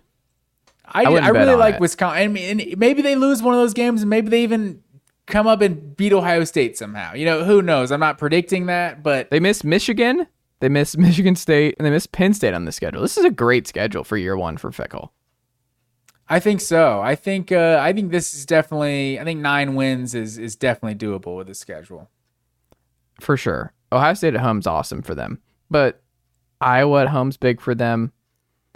I think at they Illinois. Do have, they do have the dreaded weekday road game, uh, a Friday night at Purdue. So, you know, we'll see. We'll see how that goes. They get a bye there after that, but um, I think this season the best game i have circled for Wisconsin that I'm like I have to watch from start to finish is Wisconsin and Illinois. I think that'll be that'll be a good one, and those two teams are going to be battling. I think for the top of the Big Ten West, and it'll be it'll be fun to see that one for sure, and maybe Iowa too, who I have won the Big Ten uh, West. So I think that one the right the week prior. It's gonna be a fun two week stretch here for Fickell, and uh, welcome into big boy Midwest football. Uh, Indiana, whoo boy. Um, outside of Northwestern, my old friend Tayven Jackson transfers up uh, to to Mally back to the back to the home state um, of Indiana after a year at Tennessee, the former four star rooting hard for him. I think Walt Bell is their new OC. I just, it's a disaster at Indiana Matt Green. That four and a half number, I just, I look at it and I look at where Indiana is. I don't want it to be the case. This team's going to be awful. They're going to be dreadful. I think they're going to be the second worst team in the Big Ten this year. I uh, I have no hesitation with the under here for Indiana. What say you with this schedule? Man, what happened to Indiana? It was mm. they were they were trendy in 2019, 2020. Like they finished ranked 11th after that 2020 season. I guess that shows you just throw out everything. Th- throw out the bad in 2020 and throw out the good. They played Tennessee in a huge bowl game that people were really up for. and they beat Tennessee, right? They did. No, Tennessee the- won. No, Tennessee won. Was that the controversial? Was that Purdue, Tennessee? That was Purdue, the Tennessee. That Purdue won in controversy. Okay. Yes, that was the year after. Taking on the whole state of Indiana. Um, probably not where you want to be in your bowl game, playing teams from Indiana. I guess you're by Notre Dame. Wow, Uh, just shots fired. that the whole state. Um, not where you want to be. But yeah, uh, the last couple years, two and 10, four and eight, like they just have not been uh, what they what they appeared to be trending with Tom. They're six and Allen. eighteen the last two years. Exactly. They won two Big Ten games. Yeah, so I, I don't like them this year. Uh, I I don't have the schedule. You have the schedule in front of you. I can pull it up real quick. Look at the disrespect. Matt Green's got the schedule for everybody. I did have except Indiana. See, it was solid because you know as more kind of each team, I can click that uh, next team Well, schedule. So they, opened with, Ohio, State. Like, okay, there you go. I mean, just what are we doing? And then you get Indiana State at home, should be a win against the Sycamores.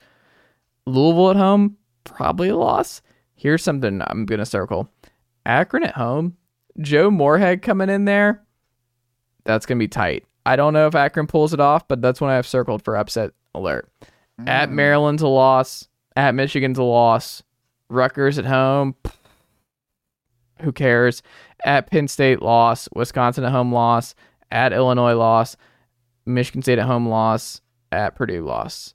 Like the back end, that's when they gets fired. Like you look at the back end of the schedule, it's terrible for Tom Allen because it's backloaded and he's going to go on a losing streak, and it's probably going to be probably be it for him. Yeah, it's kind of like when you're looking at those SEC West teams schedule, and it's like the one that has obviously you have the gauntlet that is the SEC West, and then when you also have the best team in the East, it's like that's the team that just has the absolute absolute gauntlet of a schedule, like an Arkansas or something in 2021.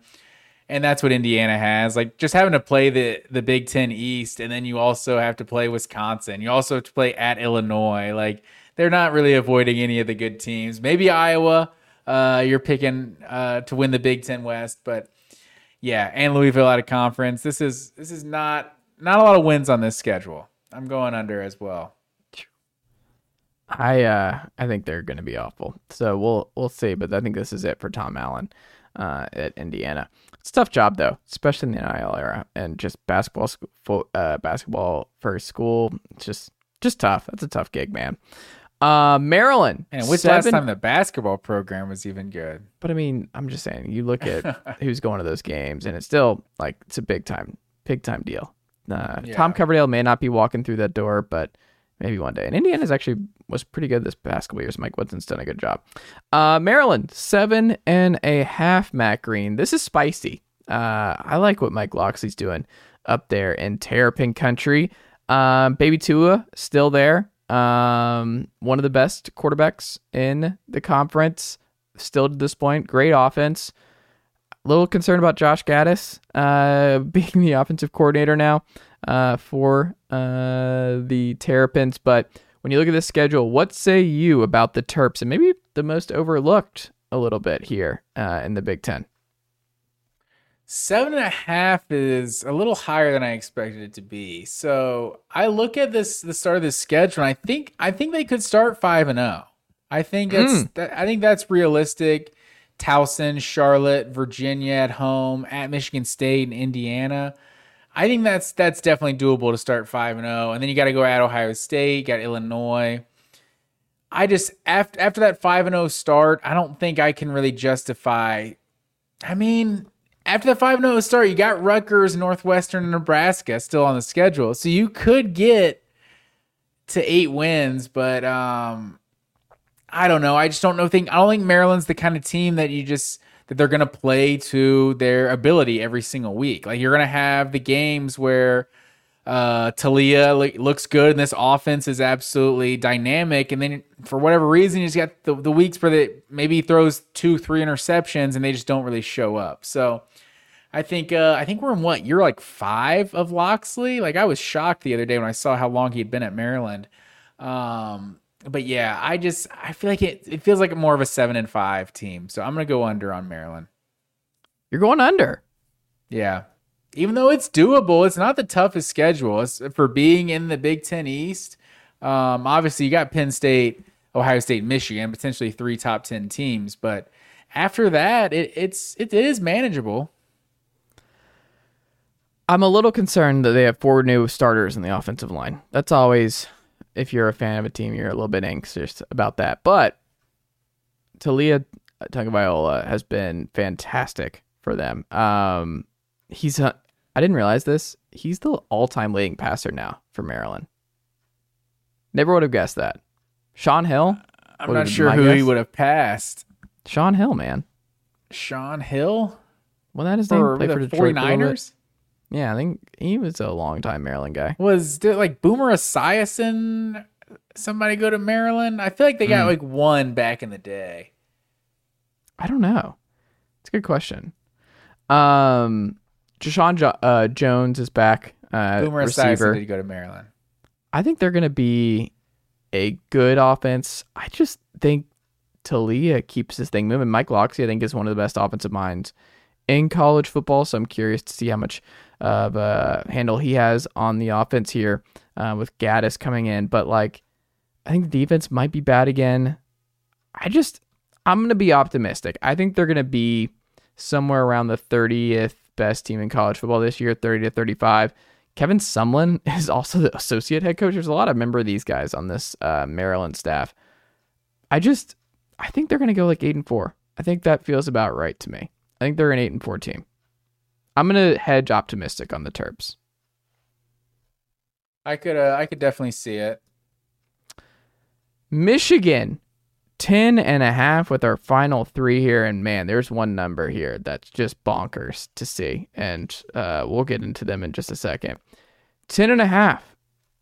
Matt Green, when you look at this schedule, you're not seeing a lot of a lot of landmines here for the the Wolverines. Do you have the over on Michigan going into this year? Might as well just suspended Harbaugh for like eight games. Like who? This is like a lot of talks about about Georgia's schedule being so weak. Like I haven't heard much about Michigan's schedule. Like East Carolina, UNLV, and Bowling Green out of conference. Like just absolute garbage. Like Rutgers, Nebraska, at Minnesota, Indiana, Michigan State, Purdue. There cannot be a worse first nine games of a schedule for any other team in college football. Like I just there might not be one team with a winning record in that first nine games. Like maybe Minnesota.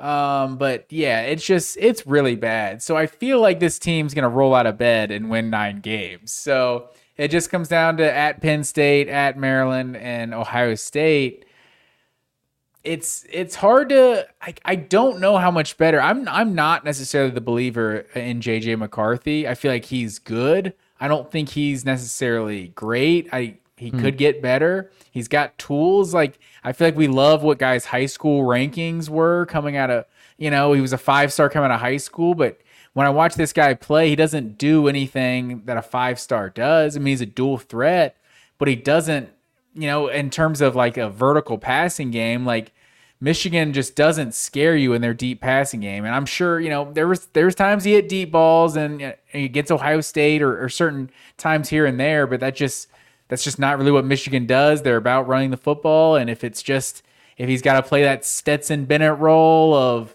you know, kind of more managing the game and and that sort of thing, like maybe he can do that. Like I don't know if Michigan's that good in, terms of like the, the quarterback doesn't necessarily have to do much. Like, and I'm speaking of 2021 Stetson, like because Stetson obviously last year was was throwing the ball all around like over 4,000 yards passing. Like I don't see JJ McCarthy actually taking his game to that level of like where what Stetson did last year of like the offense, him actually being potentially the best player in this offense. Like I think if he's the best player on this offense, it could mean that he's a Heisman candidate, Michigan's number one team in the country, or it could mean that their offense was kind of disappointing because I think these running backs should be the best players on the offense.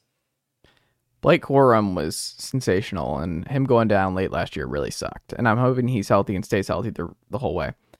And it was super helpful to have him for JJ McCarthy in his first full, uh, not because they alternated the first couple weeks of the year with him and Cade. I think he's going to be handed the keys. When you read the quotes, like with how Harbaugh has described JJ and like the most talented quarterback, I think is what he said uh, that he's ever coached. Um, McCarthy over Andrew Luck. I mean, five star kid. Like it's easy to forget. He did. He was not the best version of himself, especially in that TCU game. I mean, there's absolutely a path for a kid that talented with the running backs behind him, with the offensive line that he's gonna have, the schedule that he's gonna have. That JJ McCarthy might just be the sleeping giant here because Ohio State breaking in a new quarterback here with Kyle McCord. We'll see what happens there. Drew Allar starting his first full year at Penn State. The heavy hitters are bringing in new quarterbacks. Tanner Mordecai coming over, first time in the Big Ten. This is big boy conference for him. I think Michigan, I mean, right now I have him the national title. I think JJ McCarthy is the X factor for them, and I'm hedging my bets on him. I think we could see a fantastic JJ McCarthy breakout Heisman type year. I think everyone's going to be looking out for Blake Corum, but I think there's going to be a lot more responsibility handed to JJ McCarthy for them to get over that hump and I think he's going to be better. I'm betting on Harbaugh, and I'm betting on McCarthy, and I'm betting on this system and what they've got cooking at Michigan and Ann Arbor, just keeping, keep getting bites at the apple, owning Ohio State at the end of the year. I think they're going to be fine. I think they're it's a lock for them to hit the over. I think it's going to be a special year in Ann Arbor. I think Michigan played three good teams last year. Mm. Penn State, McCarthy went 17 of 24, 145 yards no touchdowns, one pick. Did have 57 yards on the ground. Ohio State, 12 of 24, 263 yards, three touchdowns, no picks. Like, definitely a good game, but he did complete 50% of his passes. Like, not amazing by any point. Also had a rushing touchdown in that game. TCU, 20 of 34, 343 yards, two touchdowns, two picks. Also had like 50 yards rushing and a touchdown on the ground in that game. Like, those are the three best teams he played, and those are like those are not very consistent performances. Like a couple of big plays in some of those games, like he's th- thrown some touchdowns, he's he's run a little bit, but I think this guy's just got to get much more accurate. He he doesn't seem like if you would have never told me JJ McCarthy was a five star coming out of high school, I would have never just assumed he was a five star. When I watch this guy play, like he doesn't pop off the screen. Like Drew Allar pops off the screen much more than JJ McCarthy does to me. Like, oh, mm. okay, this guy's got talent. Like you saw Cade Klubnik play a little bit at times. You're like, oh, okay, I can see, I can see what why you called this guy a five star coming out of high school. JJ McCarthy, I just don't see it, and I think if he's good again, it could be 11 wins, it could be 12 wins for Michigan, but I don't see him winning a national championship. Uh, but the 10 and a half I don't know. It, they have to go 0 and 2 essentially in their big games, and I don't think they do that. So yeah, give me a give me Michigan going 11 and 1 again. Okay. You took the over as well, right? Oh yeah, I think they. Here you go, here, Matt Green. I think they finished the regular season undefeated. Hmm. Put it on the board. I think it's happening. Uh, I think they're going to be the number one overall seed in the college football playoff. Okay, I'll I'll give you my um number one overall seed. Wow, I um, I love when it um, resonated with you for it took you a 2nd like, it did take me a second because I thought we were still talking Big Ten. I'll I'll wait till um get I'll go I'll run through my whole Big Ten scenario uh, for you here at the end. Michigan State four and a half. Mel Tucker paid a lot of money to come over from Colorado four and a half. It's staggering for the Spartans. Payton Thorne out the door, lost a couple other big key contributors in the portal. Goodness gracious, Matt Green. Four and a half is stunning based on what we've seen from the Spartans. And that's kind of speaking to what I was talking about with the additions of four other great programs entering this conference in 2024. I mean, it's going to be, it's not getting any easier for Sparty. And four and a half is wild. When it, it, it jumped out to me, this is probably the biggest line jumper for me where I was like, wow, this is unbelievable for the Spartans to be at this point right now. When you look at the schedule, does this really look like a four and eight team? Does this look like a situation where the Sparty is going to have another rough no bowl year? I don't know if I see that. Like, so Okay. 2020 they went two and five. That was a bad year, uh, year one of Mel Tucker, but obviously the COVID year where you take with a grain of salt. I was shocked to see that they went three and nine back in 2016, just sandwiched in between like a after a college football playoff. I, I want to say was that 2015 Yeah. uh, went to the playoff and then they um, somehow go three and nine the next year and then go 20, 10 and three to follow that. But before that, the last time they did it was 2002. So this team's gone under four and a half wins twice, essentially in the last like 20 years. I just I tend to think that they're going to bounce back and not like to bounce back to 11 wins like they did and go to the Peach Bowl, but I just look at this schedule like out of conference you got Washington, like that's definitely not going to be an easy one. Um but you got Central Michigan and Richmond too. You got Maryland, you got Rutgers, at Iowa, at Minnesota, like at Indiana. I just think I think there's a chance this team goes bowling. Like I don't I'm not gonna bet they go bowling, but the four and a half just feels a little too low for me. I think I think things kind of got bad and snowballed for them a a year ago. I think Mel Tucker's a good coach, and I think they bounce back. I think there's I think this team, yeah. Let me say, I think they do go bowling in, in 2023. I don't. I think they're going four and eight. I think this is the seat's gonna like the money is just too much, but like you never want to see that you're 75th in defense with a defensive minded head coach in the Power Five level. You never want to be in that situation. They were 91st Matt Green in offense last year. They were bad on both sides of the ball. In comparison, Michigan was top 10 in both. I think they were six in offense, somewhere around there in defense too. Part of the reason I'm pretty optimistic about Michigan too. Um, but I think this is just going to be another terrible year. And I just, I don't know what you do right now if you're a Sparty fan. Like, I mean, are you optimistic that Mel Tucker is going to get this thing back to contention in the Big Ten anytime soon? If you're a Spartan fan, I'm not. I'm not optimistic of that. I think they could. I just. I think Michigan State is just. They've been a solid program, and I, I don't think they stack bad years on top of bad years. So I feel hmm. like. I don't know that Mel Tucker's that guy, and it's a shame how much money they gave him because that just completely alters what the expectation is. It's like I I mean, Keon Coleman's gone, Payton Thorne's gone. You look at like, I just, I don't know. Is it Noah Kim? Is he starting? No, there's definitely a lot of question marks uh, for the Spartans for sure. On top of the uniforms, I don't know what they're doing with their uniforms. They're just they got some of the best looking uniforms in college football. Just keep it simple, and they've just they've gone off the rails. On top of that highlighter green thing they did a couple years ago, they they don't know what they're doing. The, the uniforms say everything about the dysfunction of the program. This is year four, man. I think it's a big, big year for for uh, Mel Tucker here. Yeah, I mean, there's definitely going to be nothing that makes you encouraged about where you're at in 2024. Like maybe you win your bet and they go over over the preseason win total, but I mean, I don't think they're that doesn't even mean they're going to go bowling, um, and much less actually compete and show signs of life in the Big Ten East. Matt Green, final one here. Ohio State 10 and a half. What say you, sir? No, we got a couple more. Oh, do we? Who are we missing? Oh yeah, we got Penn State and Rutgers too. Oh, Penn State and Rutgers. Excuse me. So Ohio Okay. State Buckeyes, 10 and a half was a tough number for me here too. I um I mean they're Ohio State and they just they don't lose two games in the regular season, right? Like Ryan Day has yet to lose two games in a regular season if I'm not mistaken. Am I mistaken? Uh, say it again. 2021, how many games in the regular season they lose? Was it just the Michigan game? I think it was Or just the Michigan game. Are you talking about last year? 2021. The Did year they? before. They did. They lost to Oregon. So they did lose two games that that regular season. That was a home I- game. yes, I remember that. Yeah.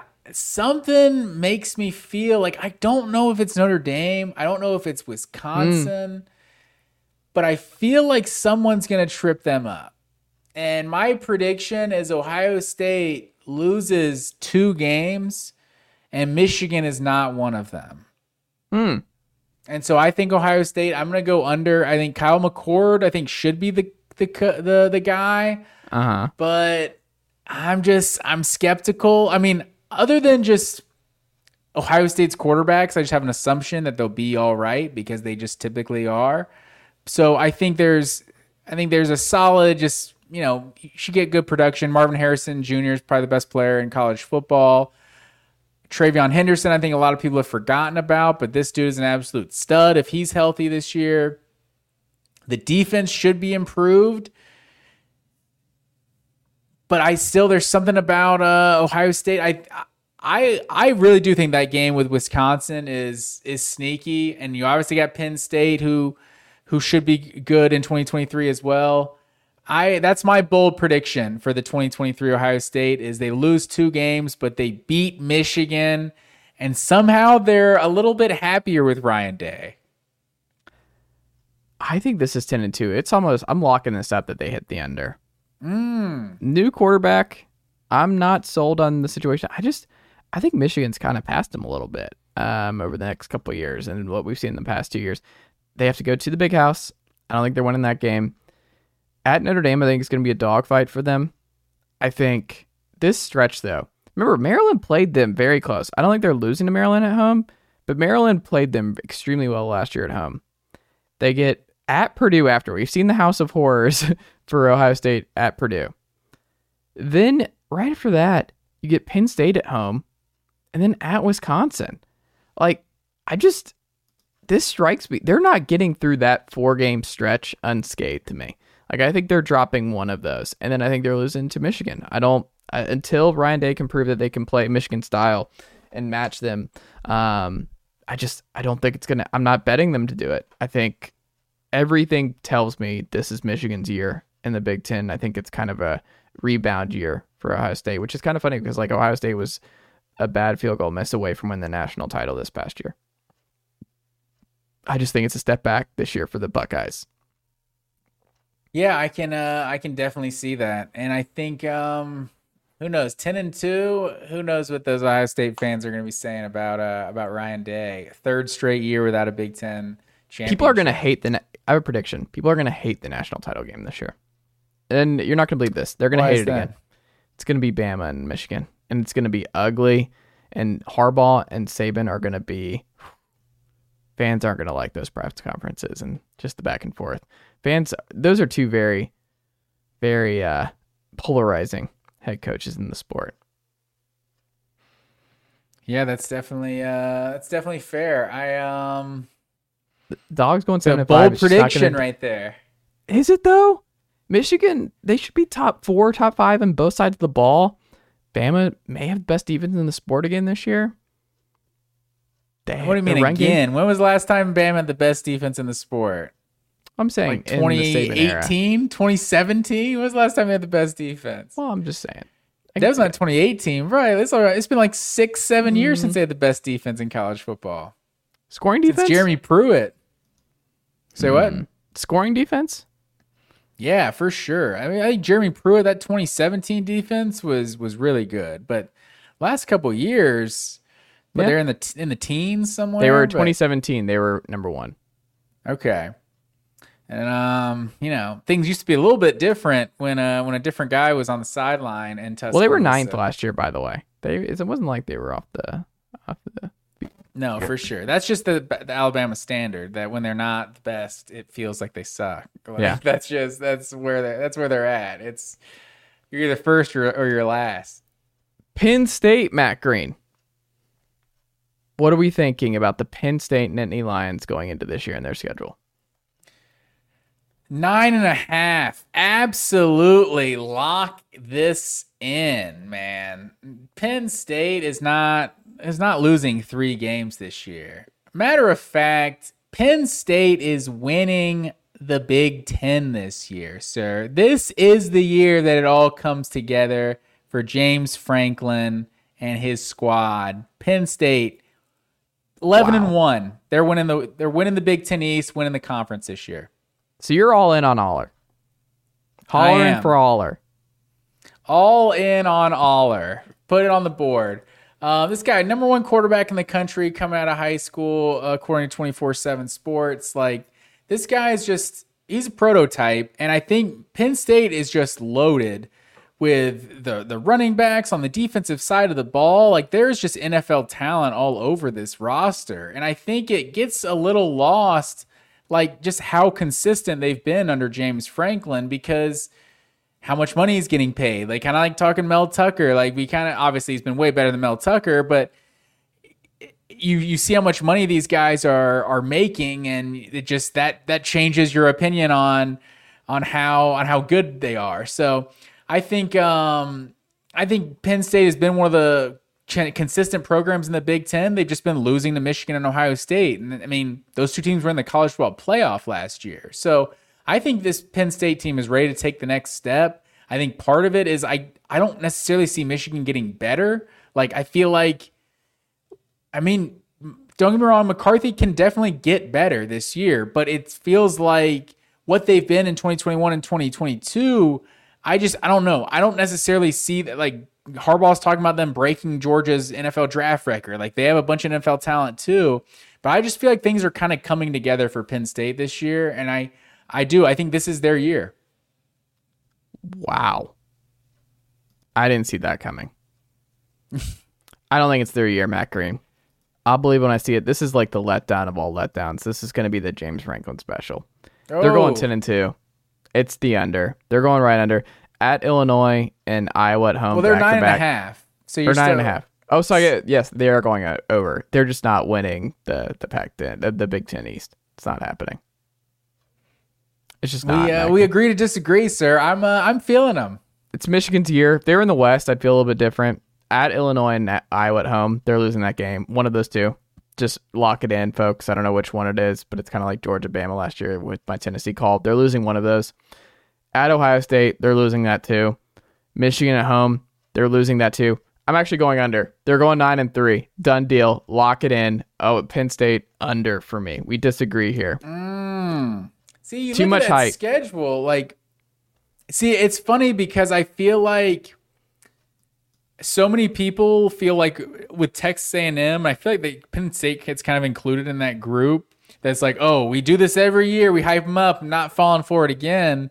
But I think I'm on the opposite side that I've never hyped up those teams, and I'm like, you know what? I think this is the year that I'm finally feeling Penn State. So I just I like them to break through. I think they're going to have an upgrade at the quarterback position, and then a couple of a couple of dogs in the backfield, if you will. I mean, they scored 35 a game. They were 20th in offense a year ago. But I mean, two of those teams I mentioned, Iowa and Illinois. Guess who had the two best defenses in college football last year? Uh, Illinois, Illinois is up Iowa. there, right? Oh, Illinois is it Iowa one. and Illinois? Yeah, Okay.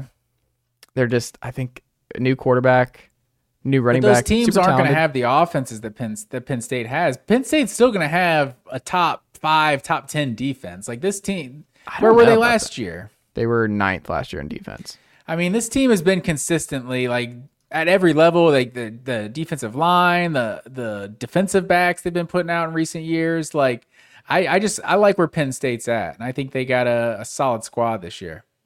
When they lose, the defense really loses. They gave up 42 points in uh, per game in their two losses. In their two in their 11 wins, they only gave up 13. There's no Wow. in between with them. They either get blown out, the defense completely implodes, or uh, they're extremely, extremely staunch and well coached. So what I think happens is I think um I think there's a chance that maybe they lose to Ohio State and that's their one loss and they beat Michigan. And so when when Ohio State has two losses at the end of the year, I've seen multiple people, and I I started to say it. I I, I feel like there is this chance that all three of them go eleven and one this year, and then I don't even know what the tiebreaker situation is uh, when it comes to that. But I think that's the scenario I see is Ohio State loses like the the two early or whatever. Maybe Penn State's one of them, maybe they're not, but Penn State will have that tiebreaker over Michigan. They do get Michigan at home, and then it's going to be Ohio State that ruins Michigan's season. And I think if you can't win a championship yourself at Ohio State, ruining Michigan's championship season is a good second best. So maybe Michigan still gets in the playoff and they're like the four seed after going, you know, 11 and 1 and just losing uh, to Ohio State. But I think that's how it, it shakes out and Penn State gets in the Big Ten championship. Okay. I'll allow it. Uh, Matt Green, I'm not giving a full minute to Rutgers uh, to wrap up this program. You have 30 seconds on three, Rutgers it's four over and a half. Four and a half over under. I'm going to go under. Let's see. At a conference, they got uh, Temple, Virginia Tech, and Wagner. That's a good start. But uh, yeah, I'm gonna go under as well. They're just hanging out, man. Cashing those checks. Like, I like Greg Schiano. I think they're better than what it looked like with Chris Ash prior, like when they were getting beat 70 to nothing by Michigan uh, those first couple of years uh, in the Big Ten. But I mean, Matt Green, I just I don't know what we're doing with Rutgers in the in the conference. Like, if you're a fan, like, are you enjoying this? I understand you don't want to be demoted, but like, you're 124th in offense last year. It's not fun. Um, I guess you know, in terms of the rest of They were 120th, sports- by the way, so they're actually getting worse in offense. they're getting worse every year. in terms of obviously cashing the checks and the rest of your sports still playing at the highest level, you know, I guess it's uh it's good because you know outside those Ray Rice years, like it's not like Rutgers football was ever good. So it'd rather be terrible in a good conference than terrible in the the Big East and who knows where they'd be now in the AAC or something like that. But but yeah, they have. Would you at rather be in the? I would rather be in the AAC though. But I mean, not with all, not with your baseball program and your and your basketball program and and everything else. Like, I mean, yeah, you're not going to win anything in football, but I mean, they weren't winning anything in football anyway. So, But at least you have the possibility in the AAC. Yeah, I think those checks are a little different from the AAC than they, are from the Big Ten. No, But, hold on. That's not what I'm asking. I'm saying as a fan, what would you rather? Like, you're not cashing the checks if you're a fan. I'm saying if um, you are a fan of Rutgers, I mean, are yeah, you enjoying probably- this? Would you? Would you probably rather, be in the AAC? Are there are there Rutgers football fans? Do those people exist? Yeah, Um, they have to. I mean, yeah, you'd probably you'd probably not want that, but I I don't know. You you at least know all your games are on TV when you're in the Big Ten. Like when you're in the AAC, uh, who knows? You might not get East Carolina uh, Rutgers televised. So But you could do the whole Cincinnati thing, maybe. Like you could still find your way into what's the 12 team play. Cincinnati thing? Like you just have a great, you stumble into a couple NFL guys and like your Ray Rices, and then you have a 12 and 0 type year in the AAC, and then you make the playoff. Yeah, I mean, they would have made a huge playoff back in whatever year that was. That 2007, 2008. Yeah, Tom Um, Savage is not walking through that door. Yeah, and they have at Iowa and at Wisconsin this year too, on top of their East uh, Big Ten East schedule. So yeah, this team's not winning many games. That's all I've got, Matt Green. Whew. Big so who do you have in the oh, wait, title game and champion? Yeah, the champion Penn State is going to beat Wisconsin in the Big Ten championship. Okay. So who What do you have you? making the playoff in the Big Ten? Just Penn Oh, State? We gotta we gotta save our uh, our playoff predictions. You know, we gotta that's that's after our conference previews. We gotta give our season long previews. I don't want to I don't want to give it all away. Got to keep the listeners coming back for more. That's fair. Um, I'm gonna say Michigan, Iowa, and Michigan wins big in the conference title game and finishes the year undefeated. Oh man, Michigan, Iowa. That's just gonna be. Was that our twenty? Was that the twenty twenty one uh Big Ten championship? Yes, it was. Yeah, that's that was terrible then, and it'll be terrible if we get it in twenty twenty three. Well, it'll be the uh, last Penn State, one because- Wisconsin, and we don't even have, they don't play in the regular season, right? Penn State, Wisconsin. I don't think when I was looking at the I did not. the I don't think schedule, so. so, Yeah. that would be nice not to get a rematch as well. As well. Well, there you go, Matt Green. For that guy down there in Tequila, Georgia, Matt Green. My name is Chase Thomason. That is it for this edition of the Full Ride here on the Chase Thomas podcast. Stick around for next week, um, where we will wrap up our college football preview series uh, with the SEC, and should be Just fun. means more. It just means more, and what that means is we're only doing conference preview, no news, just diving right into Tennessee, Georgia, because I have a I have a hunch that that podcast is going to go long enough, uh, just hitting the SEC. So look out for that, and then we're after that we're a couple weeks away from actual games to talk about. So very exciting stuff, and uh, you uh, guys just make sure you're locked in to not miss an episode. So for that guy, like I just said, repeating this closing intro because I'm tired, and that's what we're doing right now. Matt Green, always a pleasure, and I will talk to you next week. Yes, sir.